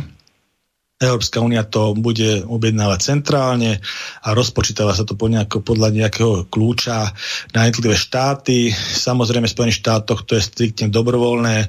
Osobne som tomu názoru, že by to malo byť všade dobrovoľné, teda určite aj na Slovensku. A e, teda kto bude chcieť, tak tú vakcínu bude mať k dispozícii čo sa týka, čo sa týka hm, zahraničnej politiky, tak uh, ohľadom nástupu Joe Bidena Spomínali sa tam krajiny, samozrejme Spojené štáty sú veľká krajina, keď sa pozrieme ich optikou na svet, tak sa porovnávajú a komparujú sa hlavne k veľkým regionálnym hráčom.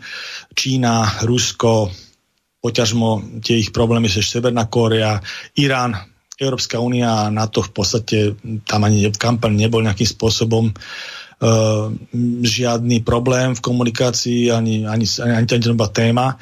O Číne sa veľmi rozprával asi najviac týchto všetkých... Prišla nám celkom dobrá otázka, ktorá súvisí s tým, o čom ste začali hovoriť. Napísal nám poslucháč Emil. Pán doktor Nemec, ako podľa vás sa zmenia vzťahy s Čínskou ľudovou republikou, Iránom, Ruskom, prípadne Kubou a Venezuelou? Bude vojna proti menším krajinám? Pýta sa poslucháč Emil. to je dobrá otázka, presne do tejto témy. Uh ešte by som povedal, že Donald Trump nezačal žiadnu vojnu. To už dávno nebol žiadna americká administratíva, ktorá by nezačala nejaký konflikt. Takže celkové k zahraničnej politike Donalda Trumpa myslím si, že môžeme aj porovnať vlastne, čo Joe Biden zamýšľa. Takže ja teda poviem, že čo si myslím, že čo Joe Biden nejak urobí. Čo sa týka Číny, jak sa pýta pán poslucháč, tak tam ja si nepredpokladám nejaké veľké zmeny, pretože Čína jednak e, je kvázi aj ideologicky niekde inde, je to komunistická krajina a druhá vec je aj ekonomicky veľmi, veľmi, veľmi silná. Uh, obidve strany, aj, aj demokrati, aj republikáni ju uh, obvinujú a myslím, že celkom oprávnenie z, z, z tej priemyselnej špionáže a krádeži duševného vlastníctva a hovoria, že to je svetová jednotka v tomto. Nerobí to len Američanov, robí to aj iným technologickým štátom. Veľa sa hovorí o Británii, o Nemecku, z Európy, o Francúzsku, o Švajčiarsku z tých menších štátov. Tí ľudia, ktorí majú proste nejakým spôsobom e, dobre postavený bazálny výskum, tak sú predmetom záujmu Uh, tí, tí Číňania majú tzv. strediska, najdemejšie to Shenzhen, na to revizné inžinierstvo, kde vlastne vyskladávajú všetky informácie priemyselného charakteru a stávajú si na tom svoj vedecko-technický pokrok a základ. Takže toto sa nepačí ani jednému z tých kandidátov, aj Joe Biden. Myslím si, že tomto nepolaví v tom tlaku aj z hľadiska tých cieľ, aj z hľadiska daní a vôbec toho celého súperenia geopolitického v Pacifiku, v juhočínskom mori, kde sa vlastne Čína snaží nejakým spôsobom zaberať územia, ktoré ktoré nemá celkom nároku a sú tam záujme iných štátov, ale slabších, takže tam, tam vlastne Spojené štáty vyvážujú ten priestor geopolitický, takže myslím, že tam, tam nepredpokladám nejaké zmeny a možno bude iná retorika, ako používal Donald Trump. Donald Trump bol taký ako obchodník, aj, taký, taký taký systém eh, medu a biču, tak si myslím, že mm, eh, Donald, Joe Biden ako, ako v podstate celoživotný politik má všetky tie politologické školy a proste mediálne tréningy za sebou, tak bude troška iným spôsobom vystupovať, ale z hľadiska zájmov si myslím, že to bude to isté len v inom podaní. Takže čo týka Číny, tam si nepredpokladám nejaké zmeny. Čo týka Ruska, tam musím povedať a Ruskej federácie ako takej, Donald Trump mal veľmi takú vyváženú pozíciu. V podstate m, treba povedať, že Joe Biden, ako keď ešte bol viceprezidentom e, Obamovej administratíve, tak Obama tlačil Rusko do nejakej pozície nejakého provinčného štátu, regionálneho. On ho nebral ako, člo, ako, ako štát, ktorý by mal určovať nejaké geopolitické mílniky a tak ďalej. A na to potom aj doplatili, pretože uh, musím povedať, že ohľadom Ukrajiny a ukrajinskej situácie, ohľadom Krymu a Juhanskej a Donbasu a tohto celého, tak tam myslím si, že veľa, veľa na tom, ako sa to nejakým spôsobom vyubilo v tej konfrontácii, môže za to, môže za to aj Obamovej administratívy, aj, aj, aj Joe Biden osobne, pretože sa tam dosť angažoval. Myslím, že to nebola zvládna, zvládnutá situácia. Potom samozrejme ani z strany Ruskej federácie, ale to bola vec proste akcia, reakcia. Takže, takže Donald Trump toto videl, e, tak, tak eh, zvolil inú taktiku voči Ruskej federácii a myslím, že žiadnemu konfliktu v podstate, v podstate neprišlo hľadiska záujmov Ruska. Dohodli sa v Sýrii, kde, kde ten konflikt tiež bol prevzatý, keď nastúpil Donald Trump v 2016 v nejakom stave a e, Ruská federácia do toho vstúpila z rôznych dôvodov partnerstva, ale aj geopolitických záujmov a hlavne ekonomických záujmov tak e, sa dohodli, nehrotil to Donald Trump do nejakého, do nejakého konfliktu, by som povedal, opotrovacej vojny a tak ďalej. Takže myslím si, že v rámci možností sa to nejakým spôsobom vyriešilo. E, tam Joe Biden vyčítal mnohé veci Donaldovi Trumpovi, Nehovoriac o tom, že ešte v roku 2016, e, možno si mnohí pamätáte, bola tam veľká obviňovacia kampaň voči nastupujúcemu 45. prezidentovi Spojených štátov, že proste sfalšoval voľby. Mm-hmm. Tiež to také Takto, aktuálne. pán Nemec, celkom dobrá otázka nám prišla od poslucháča Rudolfa, ktorý sa pýta, prečo teraz nehovoria americké médiá o zasahovaní do ruských, pardon, ruských tajných služieb do amerických volieb, keď vyhráva Biden. Ak by to bolo opačne, tak by toho boli celé médiá domnieva sa poslucháč Rudolf. Aký je váš na toto názor?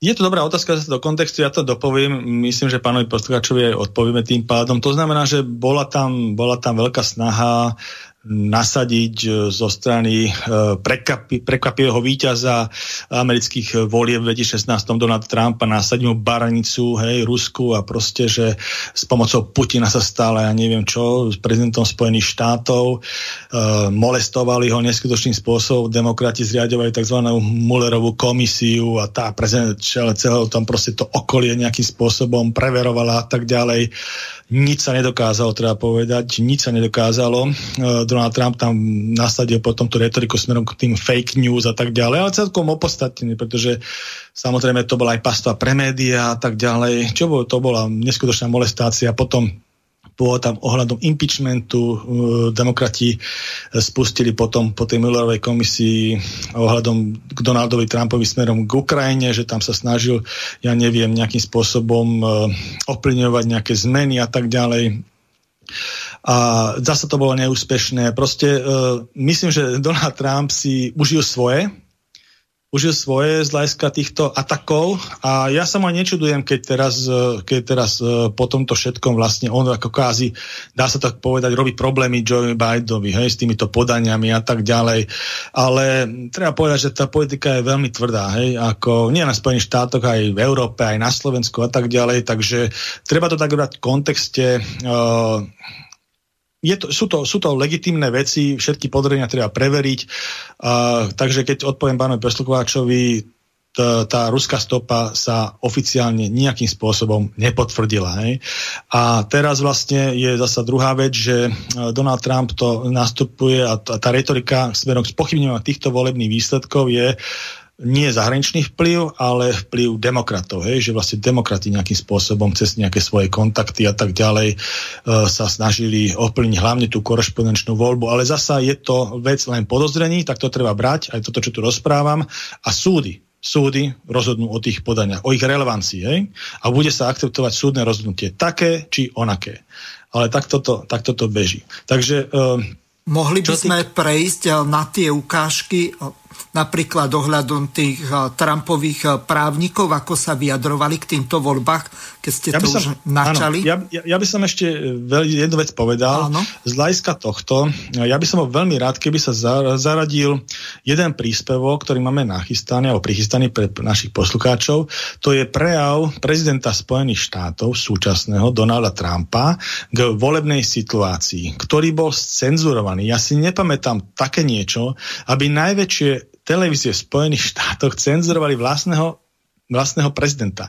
Konkrétne stanica MC, MB, NBC, NBC, NBC News, ABC a CBC alebo spravodajský portál USA Today. Proste tieto najväčšie americké mediálne domy mali live live prenos z, z Bieleho domu a ako náhle začal Donald Trump rozprávať, asi po dvoch minútach ani možno to ho prerušili a tento, tento prejav sa v anglickej verzii nenachádza v nejakých sociálnych sieťach, bol cenzurovaný na kompletku. My sme ho našli, ja som, mi ho aj posluchači niektorí poslali, my sme ho našli, Česká televízia, myslím, že ČT to bolo, prenášala uh, tento, tento prejav, tak sme ho stiahli, dokonca aj s českým prekladom a síce má nejakých 17 minút, normálne by sme ho nepúšťali, ale tým, že to bol scenzurovaný prejav, tak myslím, že slobodný vysielač slovenský má na to, aby sme tých 17 minút na Donaldovi Trumpovi nechali v prejave k týmto prezidentským voľbám. Takže si to prehráme. Pokud jde o legálně ochranu našich velice důležitých voleb 2020, pokud jde o legálně odvolené hlasy, tak jednoznačně vyhrávám. Pokud započítáme i ty nelegální vol- hlasy, tak mi ty volby můžou ukrást. Bohužel spousta hlasů přišla velice pozdě, příliš pozdě, jinak bych jednoznačně vyhrál. Jednoznačně bych vyhrál státy a vyhrál jsem státy v Indianě, Ohio, na Floridě. Tyhle jsme vyhráli a celou řadu dalších vítězství.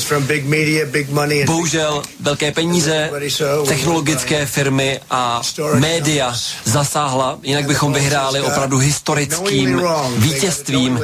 No a průzkumy, které jste viděli předtím, byly úplně směšné, byly úplně špatně.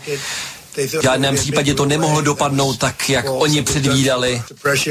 Bohužel ukazuje se, že to bylo za účelem potlačení některých hlasů a média některá, alespoň to už také uznala, že ty předvolební průzkumy byly úplně mimo. My jsme museli obhajovat dvojnásobný počet míst v Senátu a bylo to opravdu velice těžké pro nás, ale tam jsme uspěli, dokázali jsme Myslím, že udržíme Senát, jsme s tím velice spokojení. Oni utratili téměř 200 milionů dolarů v Jižní Karolíně a v Kentucky jenom v těchto dvou státech a nedokázali získat ani jedno z nich, stovky milionů dalších eh, v dalších soubojích.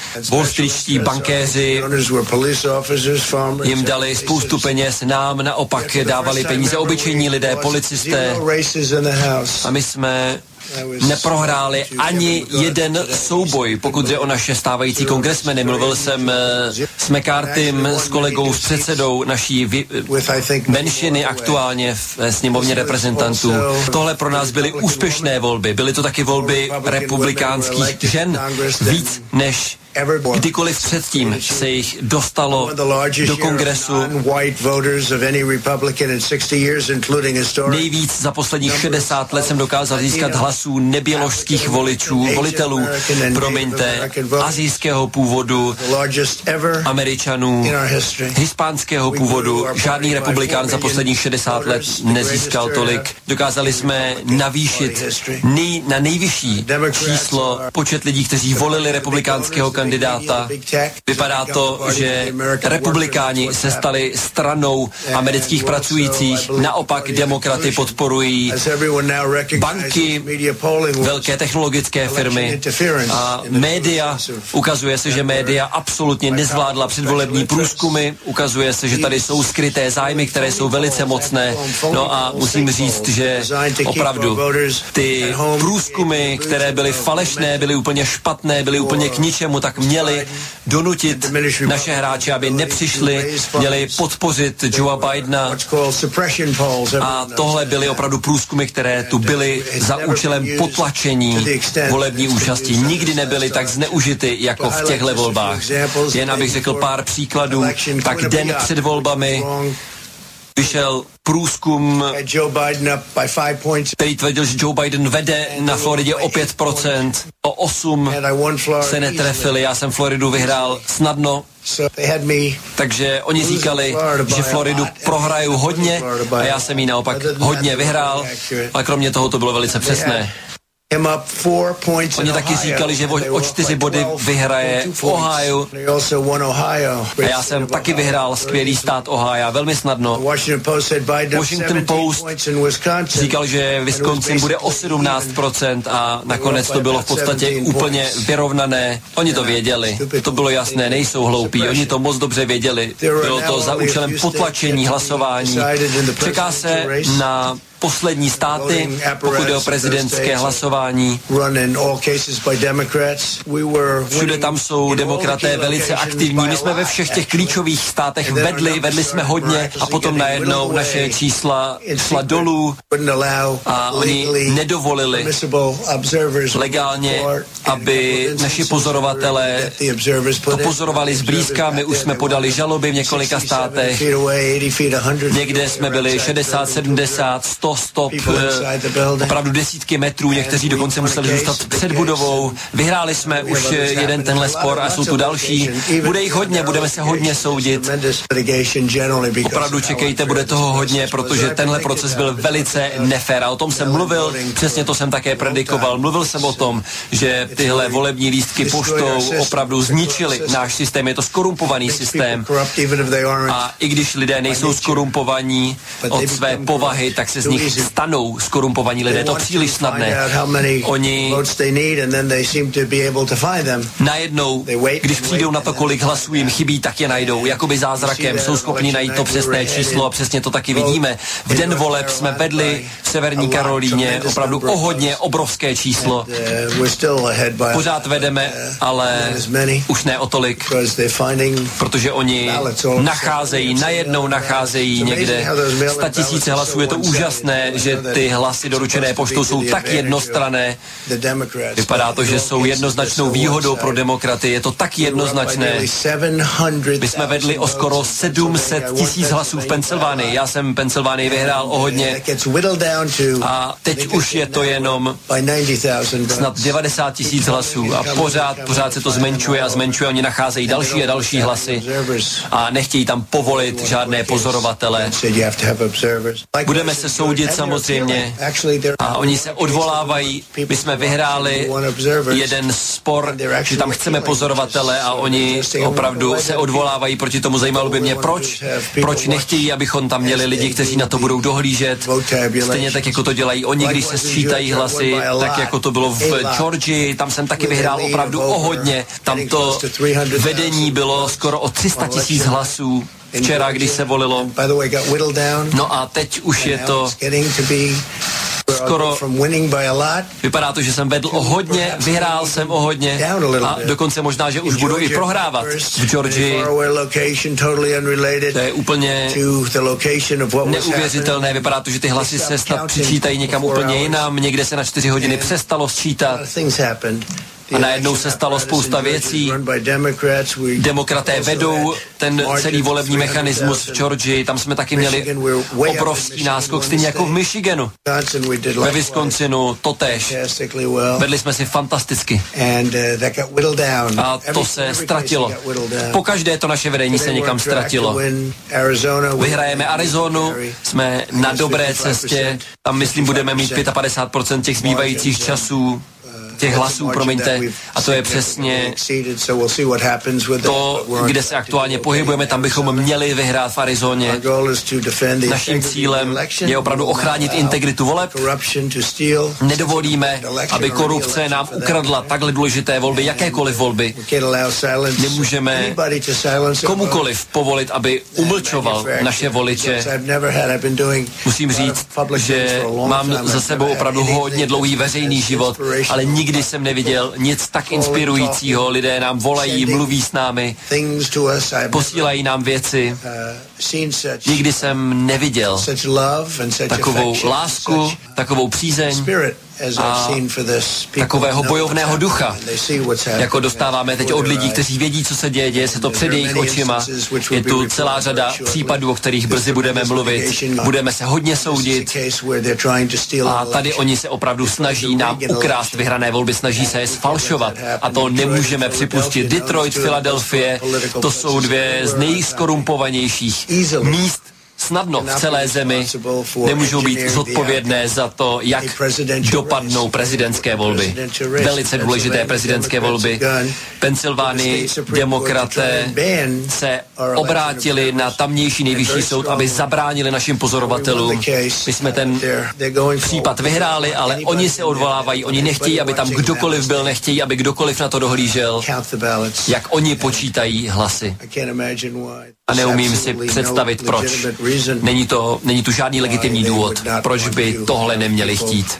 Proč by měli vadit lidi, kteří dohlížejí na tenhle proces? Pokud je všechno v pořádku, tak by měli na ten proces být pišní a oni evidentně se snaží podvádět. Nemůže o tom být nejmenších pochyb. Ve Filadelfii.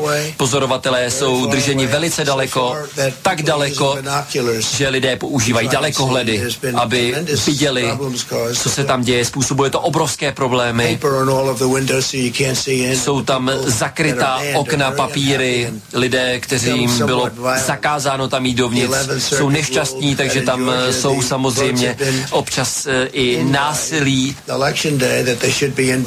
V Georgii tam rozhodl soud, že by ty hlasy měly přijít jenom do dne voleb, ale přicházejí další hlasy. Tam to rozhodnutí už je, že tam ty hlasy musí být a podle mých, mého vědomí, tedy by to tak mělo být. všude, oni se tím ale neřídili. Demokraté nikdy nevěřili, že můžou vyhrát tyhle volby čestně, proto já jsem to říkal už dlouho. Proto tu máme tu obrovskou korupci, proto tu máme tyhle ty vol, volební lístky, které přicházejí poštou, proto oni rozeslali deseti miliony lístků bez jakéhokoliv potvrzení. A já jsem říkal všem, že tohle se přesně bude dít. Protože jsem viděl, jak se to děje. Já jsem se díval na celou řadu různých voleb předtím, než oni se rozhodli rozhodnout se pro tyhle obrovské volby. Desítky milionů hlasovacích lístků, které rozeslali všem. Někdy úplně nesmyslně. Tohle je bezprecedentní v americké historii. Tohle je úmyslně. Oni tvrdili dlouhá léta, že se starají o volby, že je zajímají, že chtějí, aby byly spravedlivé, ale tady, tu nejsou, tady není nic, tady nejsou žádné mechanismy na ověřování toho, jestli ti lidé tam mají volit, prostě tam lidi přijdou, nemají nic, jenom tak tam přijdou a volí, píšou na ty lístky věci, co chtějí.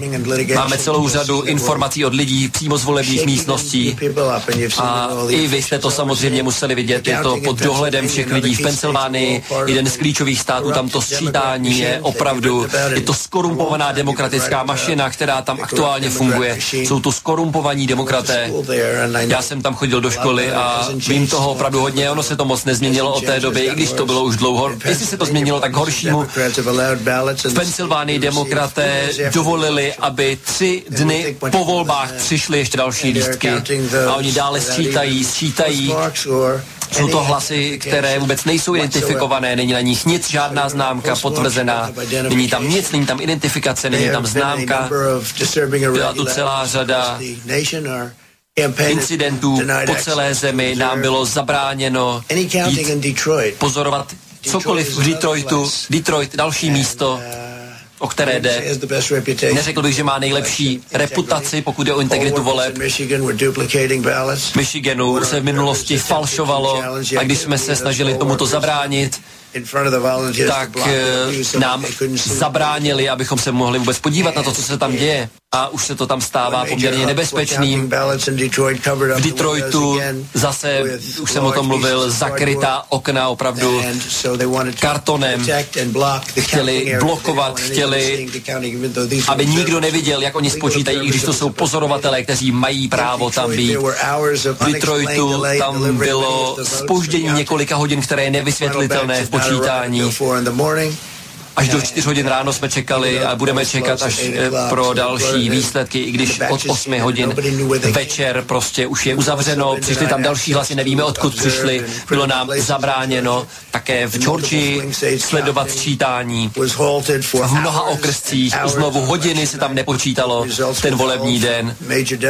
A zase ty výsledky se tam najednou z ničeho nic objevily později. A všechny najednou na sobě měli napsáno Biden, skoro všechny. Na všech bylo napsáno Biden, což je trošku divné. Myslím, že Joe i každý demokrat by nám měl vysvětlit tyhle ty nelegální hlasy. Oni mluví o hlasech, ale měli by říkat nelegální hlasy. My jsme jednoznačně vyhráli každé sčítání těch legálně odevzdaných hlasů. My neděláme nic potají, nic tajného, nic záhadného, nic ilegálního, nic, nikde se nemůže volit po dni voleb. Ty zákony jsou tady velice jasné. Máme máme den voleb a nemůžeme volit další dny. Ten proces my chceme, aby byl jasný, aby byl zřetelný a aby byl fair. My chceme sčítat férově a podle tohoto sčítání my vyhrajeme. Tam máme skvělé lidi, je to důležitá práce. Tahle země takovým způsobem může vyhrát. Tak Spojené státy vyhrajou. My si myslíme, že vyhrajeme. Vyhráli jsme. Myslíme si, že se bude hodně soudit. Budeme se soudit, protože je tu tolik skvělých důkazů, které máme. Myslím, že to možná skončí u toho nejvyššího soudu v naší zemi. Uvidíme. Myslíme si, že bude hodně souzení, protože nemůžeme dopustit, aby takovýmto způsobem oni ukradli volby. A já, já jsem o tomhle mluvil už mnoho měsíců a říkal jsem to velice silně, že hlasy poštou budou katastrofa. Opravdu, když jsou to malé volby, je to snadné to zorganizovat, ale i tam to byla katastrofa a tohle je katastrofa. Každý dnem je to horší a horší. Máme tu hororové příběhy, které slyšíme. A nemůžeme dopustit, aby se tohle stalo ve Spojených státech amerických. Není to otázka, kdo vyhraje, jestli republikán nebo demokrat, Joe nebo já. Nemůžeme dopustit, aby se tohle stalo naší zemi. Tohle je opravdu neúcta. Tohle je zneúctění Spojených států. Snad to bude vyjasněné, doufám, že brzy, ale asi to bude muset projít procesem, který bude chvilku trvat, jak víte. Já jsem řekl, že jsem vyhrál některé státy, on říká, že vyhrál státy, oba dva můžeme říkat, že vyhrajeme, ale asi to budou muset rozhodnout rozhodnout soudy. Ale tohle opravdu není správné. Děje se tady hodně toho, co se nedělo správně. Děkuji moc. Takže idete ano, to tak... ešte okomentovať, alebo ideme rovno vyhlásiť eh, Spojeným štátom sankcie, alebo ako? Ja neviem, zoštátnime im US Steel, aby pochopili, že toto nemôžu robiť, lebo kritizovať Lukašenka, ktorý mal obrovský náskok a tam presadzovali nejakú liberálnu, neviem, či je to učiteľka angličtiny, niektorí hovoria, že len kuchárka, no tak e, potom, kde sme sa vlastne dostali, ak Amerika má byť našim vzorom, ako kedysi sovietský zväz, tak e, Matovič nech e, sa mu darí, pretože niečo podobné je aj u nás. Ja by som ostal v tom našom civilizačnom okruhu toho, toho, toho západného sveta predsa len ten, ten civilizačný okruh je troška iný, čo ste hovorili a žiadny štát není náš vzor, to treba povedať na rovinu.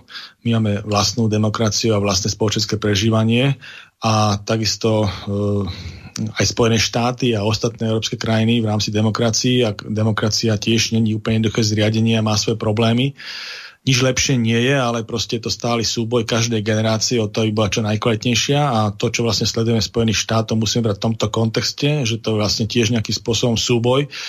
To, čo hovoril Donald Trump, je jedna vec, hej, zase demokrati hovoria druhá vec a rozhodnú o tom súdy, ale čo mňa najviac e, zaujalo je to, že tá cenzúra keď vlastne my rozprávame, a to zažívame aj na Slovensku, aj v Európskej únii, že tie konzervatívne názory sú proste cenzurované, že, že tie mediálne domy v podstate, ktoré prevažne reprezentujú tú liberálnu agendu a, socialistickú kvázi poťažmo v tom americkom kontexte, tak proste sú, ako sa hnevajú na to, ale my ich nazývame liberálnym fašizmom. Proste to je, to je názorová bublina, ktorá cenzuruje druhú stranu, ktorá ju ostrakizuje, nálepkuje, vytesňuje z verejného prie, prie, prie, priestoru. A to sa vlastne deje aj v tých Spojených štátoch. Predsa nie je normálne, aby prezidenta Spojených štátov cenzurovali z hľadiska jeho vízie tých volieb, jeho názor na tie voľby.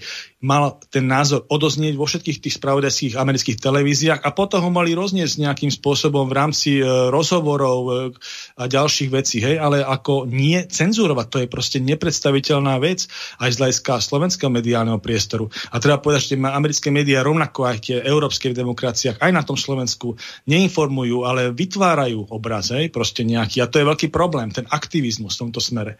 A v my tomu hovoríme, že v podstate marxistický až neomarxistický hej, aktivizmus na tej strane tých demokratov a tej progresívnej lavice, ktorá je veľmi militantná. A na to je napojené vlastne aj to e, hnutie na čiernych životoch záleží, hej, ktoré vlastne znišlo, zišlo z nejakej vraždy, polutovania hodného incidentu, kedy Joy Floyd proste určitým nepatrným zákrokom, ktorý sa má vyšetriť a podrobiť spravodlivosti. Na základe toho vznikol, vznikol tamto hnutie, ktoré proste zasa tam bolo napojené všelijaké tie politické štruktúry, vrátane antify a anarchistov a proste likvidovali tam tie Spojené štáty na tých uliciach, robili tam mnohé incidenty, ničili tam ich kultúrne pamiatky, ich odkaz, ich od spoločenstva, ich dejiny, hej. Takže e, tam tiež Donald Trump zasiel veľmi efektne, pretože povedal, prijal zákon, že, že v poriadku budete poškodovať tak 10 rokov natvrdo. A zo, z jedného dňa na druhý to skončilo, tie, tie, tie nepokoje a to ničenie tých verejných svoch. Ale proste toto je problém. Čiže súdy rozhodnú o, o tom volebnom akte ako nezávislý arbiter, ale mne vadí osobne tá cenzúra. A ešte, aby sme toho, toho mediálneho prejavu. Proste konzervatívna hodnota je taká, number one, že proste nemôže sa cenzurovať. Musíte mať slobodu prejavu. Bez toho sa nedá fungovať. Každý štát, ktorý obmedzoval ten totalitný komunistický, nacistický, hociaký iný, keď obmedzoval slobodu prejavu, tak proste zakrnul. Hej? A druhom e, nebol ani udržateľný, z hľadiska nejakej perspektívy. Nič lepšie tu není. Samozrejme, zaznieva v rámci slobodu prejavy kopec prostostí, blbostí a tak ďalej v tom verejnom priestore, ale to si vyselektuje každý sám. Hej? Takže proste, a to je toto najlepšie, keď tam vzniká nejaká zhoda. Nie tým, že niekto niekoho niekde scenzuruje. Nejaký názor. Hej?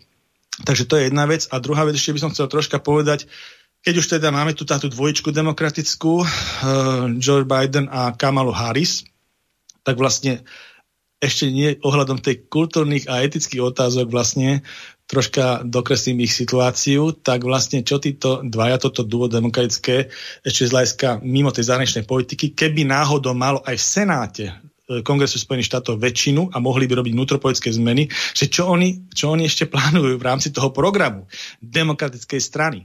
Tak eh, Kamala Harris, ktorá je právnička pôvodom, eh, je zo štátu Kalifornia, tak ju trápi legalizácia marihuany. Hej? Ona by chcela v Spojených štátoch proste sprístupniť drogovú scénu hej?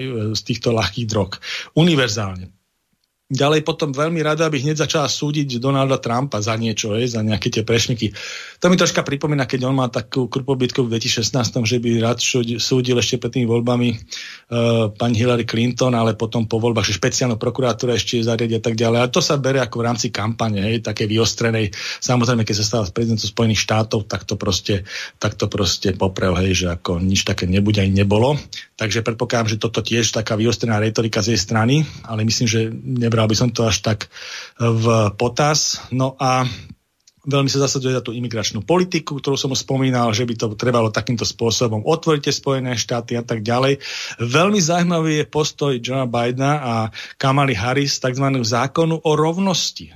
Zákon o rovnosti to je vec, ktorá by som povedal, že veľmi hraničná, zdá sa konzervatívny tém, kde sme vyslovení ako proti tomu, ale znamenalo by to asi toľko. Joe Biden sa nechal počuť, že keď bude mať podporu Senátu, to znamená, že by mal, zatiaľ to tak nevyzerá, ale keby náhodou mali demokrati väčšinu Senátu, takže by presadil ten zákon o rovnosti, ktorý iný slovami znamená toľko, že uh, by sa platili, by boli povinné, e, bo, povinný by bol uh, zdravotné poistenie, boli povinné platiť potraty hej, v rámci zdravotného poistenia a lekári by ich museli, museli vykonávať bez uh, možnosti sa voči tomu ohradiť.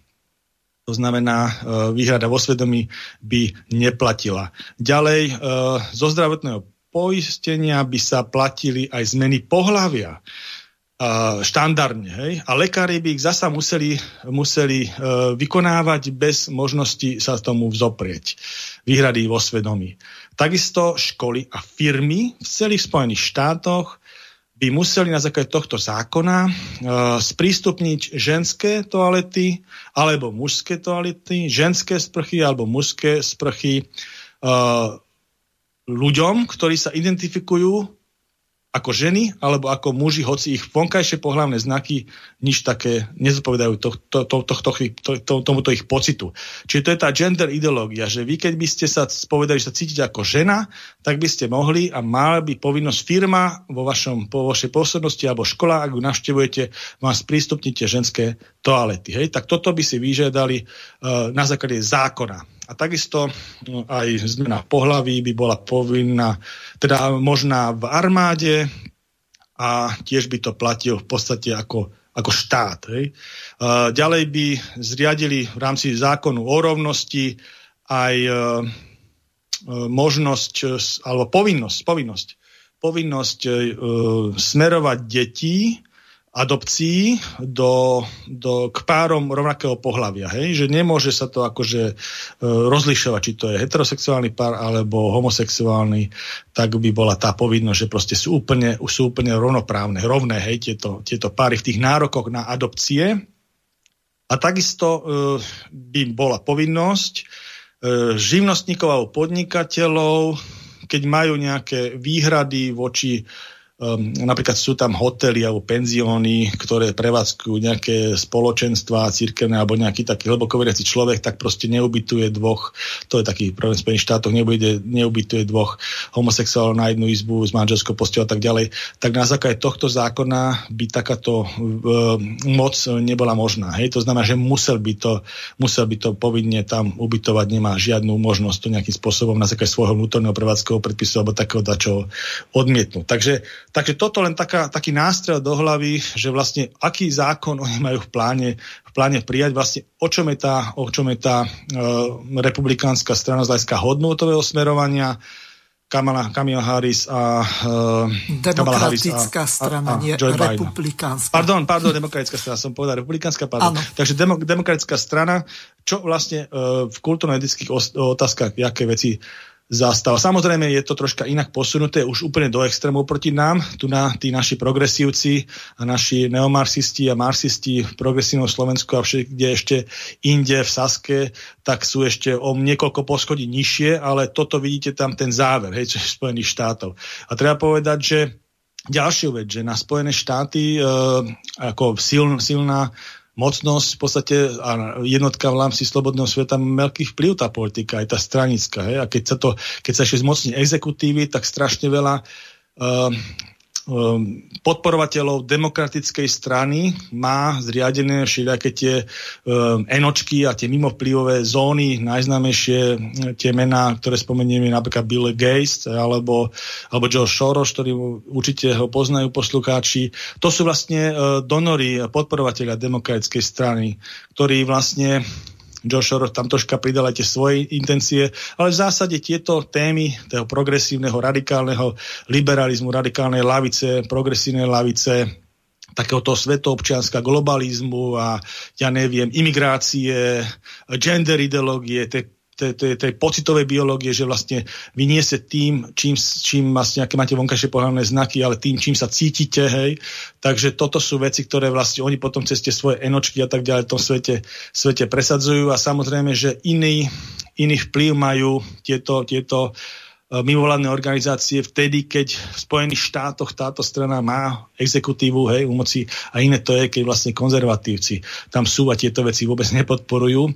Naopak aj veľmi silné strety boli aj z hľadiska takých tých E, stretnutí, kde sa vlastne stretávajú nie len politické reprezentácie volené, ale aj tak, také tie nevolené tí lobbysti a tak ďalej, ako napríklad bolo v Davose vo Švajčiarsku alebo v Bilderbergu, kde sú veľmi ostré stretnutia medzi konzervatívnou scénou politickou a a medzi liberálmi kvázi a socialistickou scénou. Hej? A bol známy minulý rok v Davose veľmi ostrý, ale nie akože face to face, ale stret, ale uh, medzi prejavový stret, že mal, bol tam aj Donald Trump v Davose, bol tam George Soros a tie, tie ich svety boli absolútne rozlišné.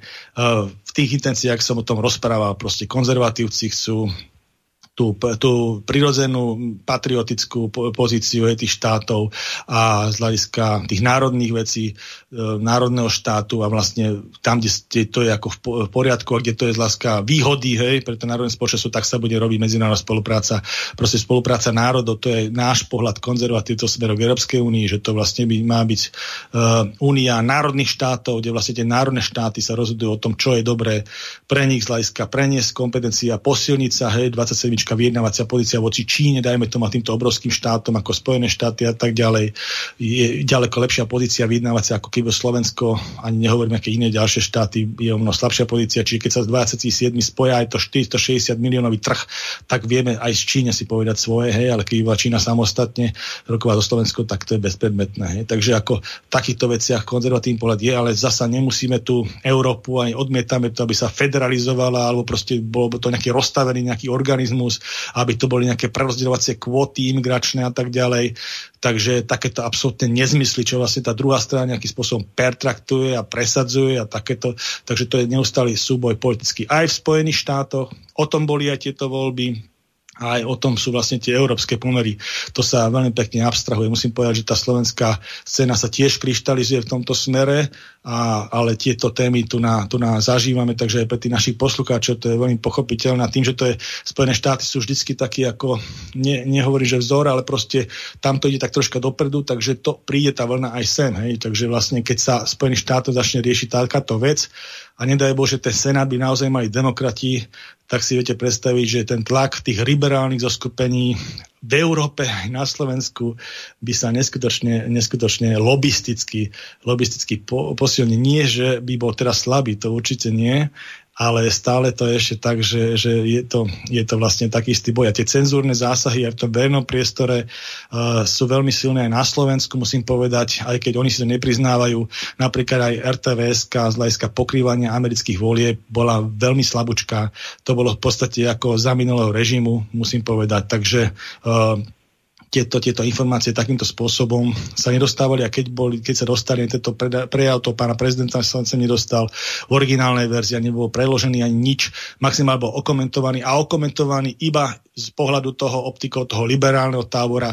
Tu nás sa veľmi často prezident Trump vykresloval v rôznych intenciách ako ako ja neviem, už zlovesný človek alebo ako nejaký taký nekompetentný a tak ďalej, ale to absolútne nezodpovedalo skutočnosti a aj to, že vlastne za Donalda Trumpa a konzervatívcami, republikánmi v Spojených štátoch bolo 70 milióna, 71 miliónov volických hlasov, voličov. A za, za tým Bidenom, Joe Bidenom bolo vlastne nejakých 74 miliónov, hej, a veľmi tesne prehral vlastne tie voľby hľadiska toho elektorátu tých voličov, lebo hovorím, že tá kvantita je iba jeden pohľad, ktorý o ničom nehovorí, ale dôležití sú tí voliteľi. A tých štátoch to naozaj bolo na pár tisíc hlasov. Ten uh, Donald Trump to veľmi pekne rozprával v tom prejave, že vlastne naozaj uh, tam, tam sa to lámalo, keď máte 150 e, miliónov voličov kvázi a láme sa vám to v štátoch na tisíckach hlasov, tak to sú veľmi maličké rozdiely.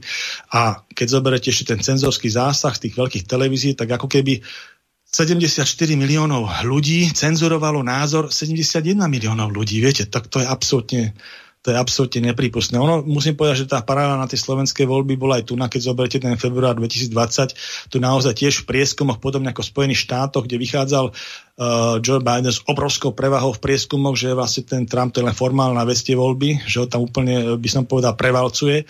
Takisto aj na Slovensku proste bola tu nejaká koalícia, ktorá mm, boli tam tie liberálne strany, progresívne Slovensko za ľudí a neviem ešte kto všetko, KDH a tak ďalej a už si pomaličky robili ústavnú väčšinu.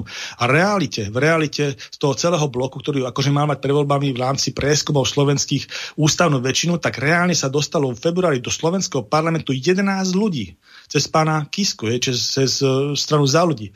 Čiže to treba takto brať z rezervou, že vlastne neinformuje sa reálne obraz ze spoločnosti, ale vytvára sa nejaký imaginárny obraz. Samozrejme z hľadiska svojich predstav. A je to veľký problém. Aj v Spojených štátoch, aj na Slovensku a musím povedať, že aj v Európskej, v Európskej únii. Niektoré štáty čes výnimkám, ale vidíme tento, tento pohľad smerom týchto globalistov ako veľmi markantný a naozaj aj blízkej aj vzdialnejšej budúcnosti budeme s tým musieť niečo robiť aj v Spojených štátoch, tak aj na Slovensku. Takže toto by som asi Máme uzavrel tu túto tému. poslucháča, nech sa páči, ano? ste vo vysielaní, môžete hovoriť.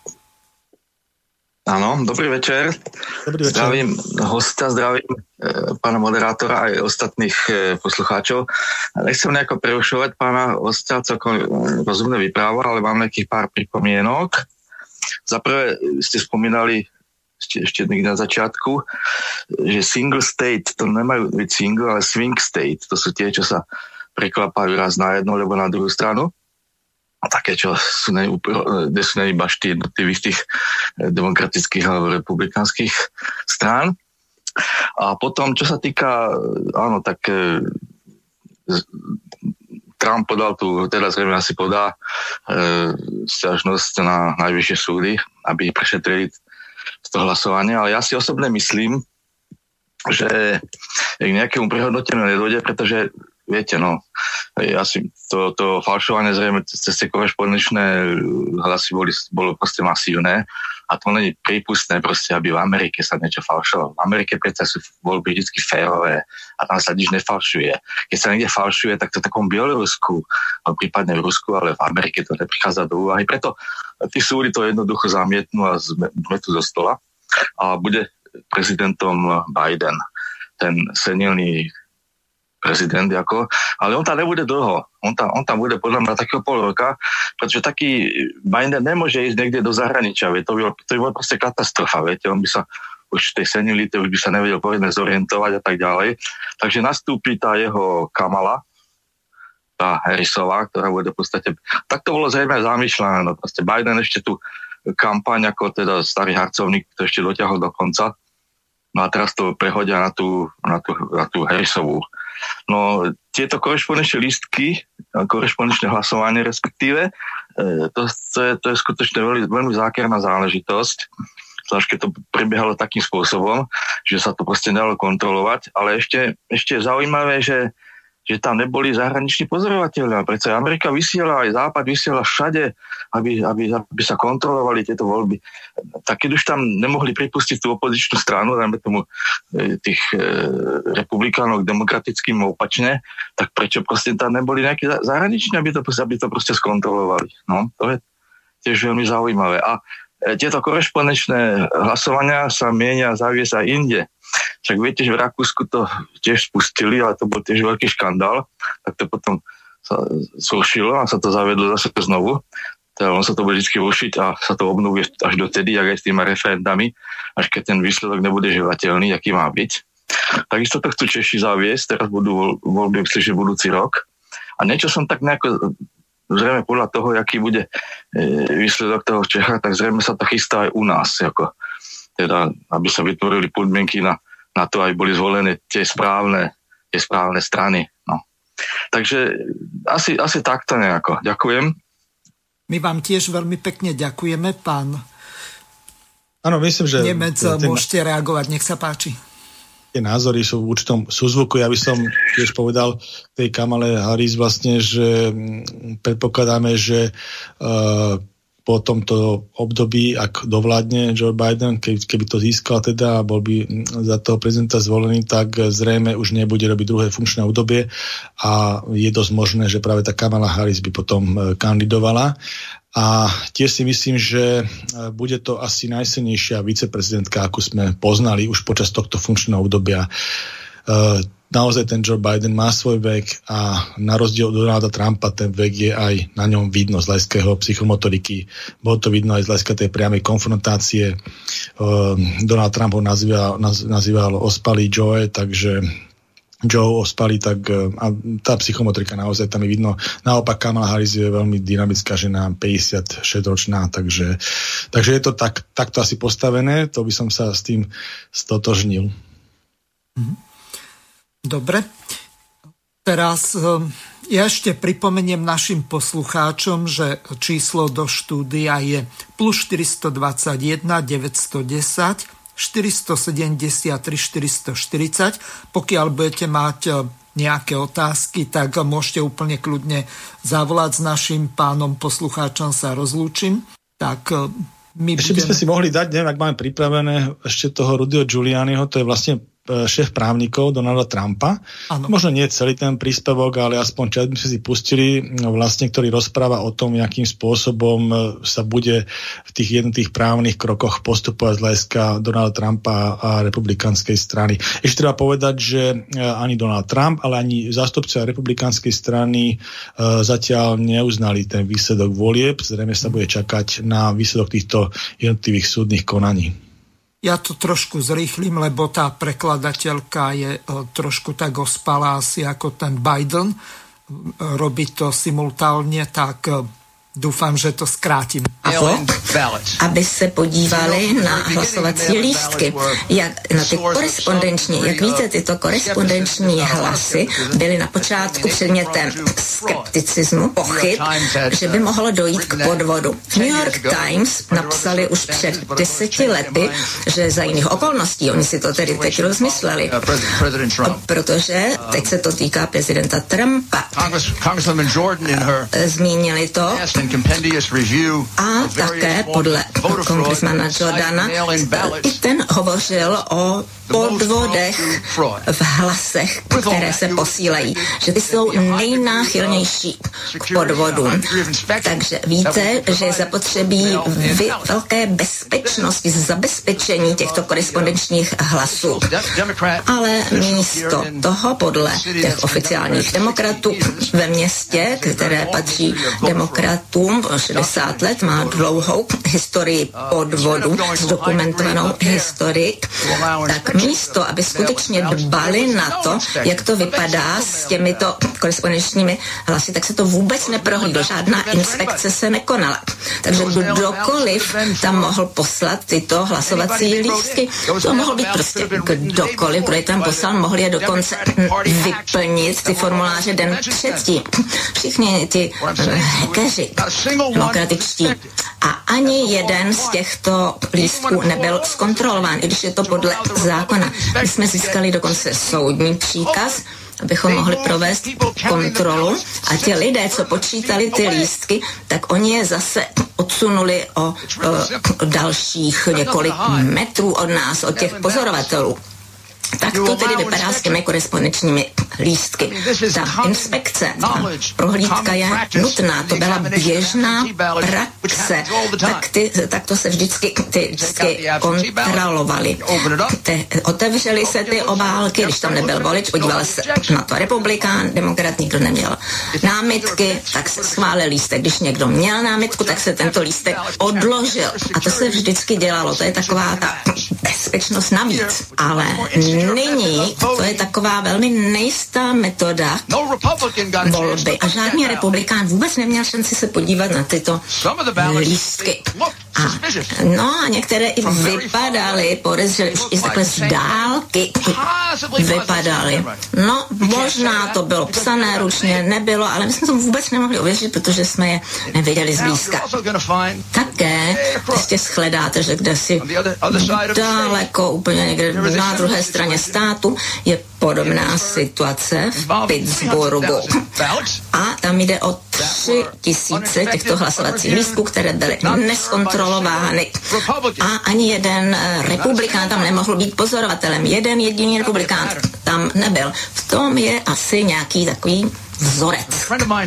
Jak říká jeden můj přítel, já nevěřím na konspirace, ale také nevěřím na náhody nebo schody okolností. Je to takové divné, že všichni republikáni vlastně byli jako odstraněni v Pittsburghu a teď najednou, ježišmarja, cože 70 tisíc hlasů, to byl náskok prezidenta Trumpa, ty úplně se vypařili.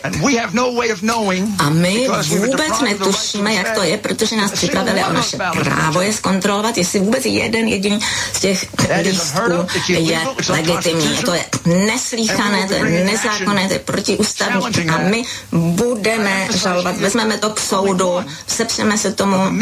a musím říct, že je to pouze eh, jenom jedna z takovýchto nepravostí eh, ve volbách. A tohle město má smutnou historii volebních podvodů. Joe Frazier tady stále ještě taky volí. No, to je ale těžké, když zemřel před pěti lety, ale Joe Frazier stále volí. To byl republikán, tak by si možná neměl stěžovat. No, podíváme se, jestli teď z hrobu volí republikány nebo demokraty, nebo otec Willa Smise. Také volil dvakrát od svého úmrtí. Nevím, jak to tedy dokázal, když je to stejná volba, ale ve Filadelfii tam utajují právě tyhle mrtvé voliče. No, tak nevím, pochválit je za to. Takže toľko v Spojených štátoch eh, volia mŕtvi voliči a niektorí aj dve volebné obdobia po sebe. Takže ak by sa to stalo u nás, tak eh, niečo úplne nemysliteľné. Čo si o to myslíte? Áno, tak ako vravím, že to sú tie obsahové veci, ktoré zrejme budú, budú dávané do tých jednotých podaní na tie jednotlivé štáty, ktoré sme spomínali, takže popasujú sa s tým americké súdy a uvidíme, aké bude rezumé. Mne išlo o to nejakým spôsobom informovať aj slovenských poslucháčov o týchto veciach z takéhoto konzervatívneho pohľadu a aj z pohľadu toho demokrata, ktorý proste e, vzdušne nenávidí cenzúru a obmedzovanie slova a verejného vyjadrenia akýkoľvek názorov. Takže ja som preto chcel, aby to tu odznelo aj v originálnych, originálnych ukážkach som veľmi rád, že sa to podarilo. A mohli by sme prejsť vlastne na tú našu druhú tému? Áno, mám tu pripravenú ukážku. Je to také e, humorné trochu, tak e, si to vypočujeme. Je to na 3,5 minútky, takže e, skvelá zábava. Slovensko. Krajina, kde málo kto niečomu rozumie, ale každý niečomu verí. Niekto by si myslel, že z prostosti na internete zdieľajú len tí pomalší. Ale nie je to tak. O hoax si opiera svoj názor čoraz viac ľudí. Mnohé dezinformácie, ktoré šírime úspešnejšie než Orbánovo Maďarsko či Kaťožské Poľsko, sú neškodné kraviny. Internetové blúdy však majú fatálne následky. Dnešnou témou teda budú opäť hoaxy, ktoré treba zdieľať, kým ich nezmažú. Čo sa bohužiaľ deje len veľmi zriedka. Lebo Zuckerberg možno vymyslel super sociálnu sieť, ale na jej reguláciu sa vysral tak ako my Slovensko na zákaz vychádzania. Začneme ale dobrou správou. Vyzerá to tak, že aj zarytý popierač pandémie môže nakoniec precitnúť. A že ním môže byť aj Marian Kotleba, čo by nečakal asi nik. Ale je to tak. Pozornému oku ale neujde, že na ne Marian časom menil názor. Viete veľmi dobre, že ani na Slovensku ja rúšku proste nenosím, lebo tomu neverím. Je to celé propaganda. Takto to celé začalo. Nie dlho na to však Kotleba pripustil, že nejaký vírus tu predsa len je.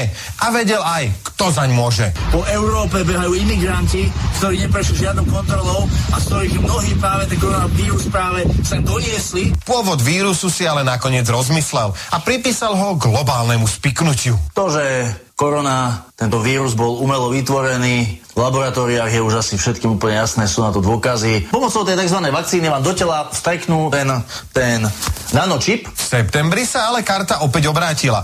Covid bol zrazu obyčajná chrípka a vodca presne vie, ako s ňou zatočiť. Žiadne rúška, žiadne opatrenia. Je to úplne zbytočné, úplne zbytočné, pretože to opatrenie máme v sebe. Pre mňa dnes aféra korona úplne končí. Ja to už absolútne nebudem riešiť. Mesiac na to však opatrenia v Kotlebovi zlyhali a on to predsa len musel riešiť, pretože bol pozitívny. Na vine však nebolo to, že rúško nosí ako podbradník, ale súd, kde sa pre svoje náci šeky vraj nakazil. Žiadne opatrenia, je to úplne zbytočné. Mesiac na to však opatrenia v Kotlebovi zlyhali a on to predsa len musel riešiť, pretože bol pozitívny. Na vine však nebolo to, že rúško nosí ako podbradník, ale súd, kde sa pre svoje náci šeky vraj nakazil. Pri covide väčšina ľudí stráca čuch a chuť. Kotleba stratil pamäť. Oktobri totiž zabudol, že vírus je len obyčajná chrípka a v sa ju zrazu označil za všeobecné ohrozenie. Keď si to celé zhrnieme. Vodca sa nakazil vírusom, ktorý najprv neexistuje a potom existuje.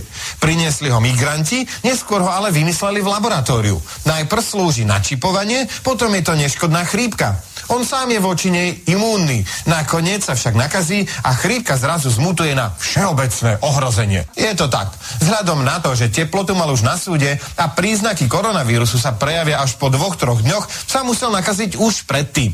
Okrem toho, na súde už vedel, že je chorý, ale pokojne na novinárov chrlil okrem tradičných blúdov aj kvapočky choroby.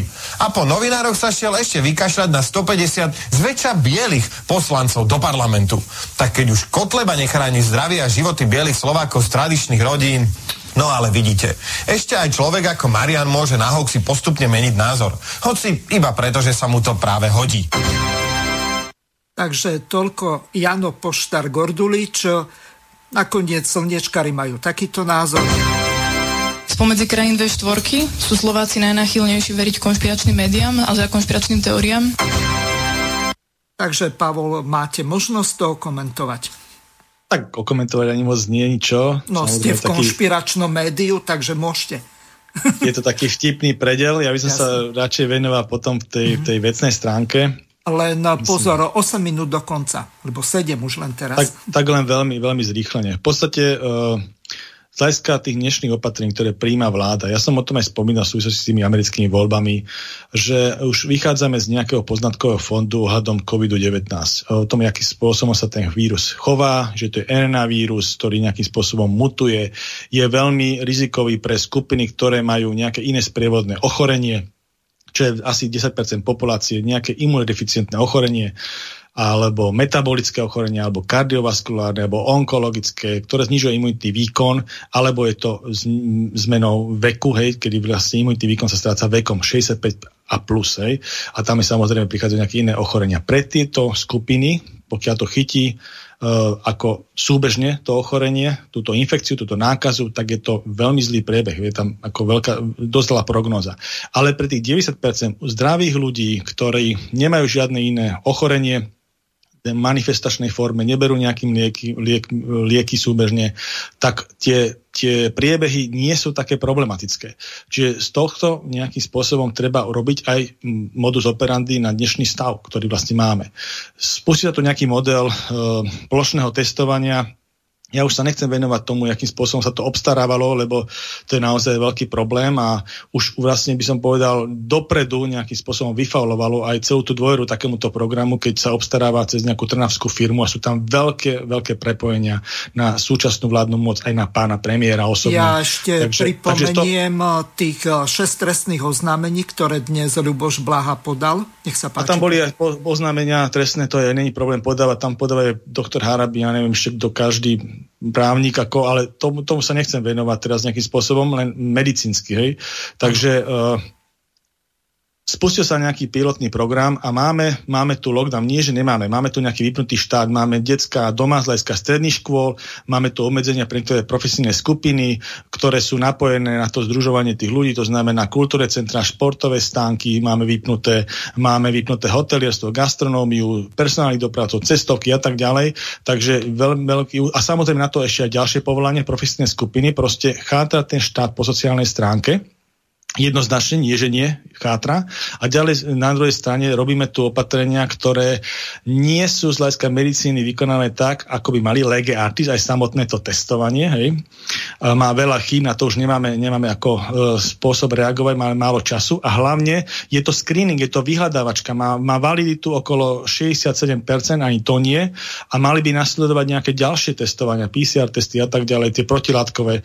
Takisto tam není, není takýto krok spravený Mali by sa venovať tie ohniska nákazy, nemalo by sa byť plošné. Plošné nič nepriniesie, to je len veľmi drahý screening za niekoľko miliónov. Hej? Takže proste malo by sa celá tá logistika upraviť smerom k tým ohniskám nákazy a k tým rizikovým skupinám. Tam by sa malo sústrediť gro pozornosti a spustiť ten štát na full výkon. To znamená detská do škôl, žiadne distančné vzdelávanie, ale prezenčné vzdelávanie.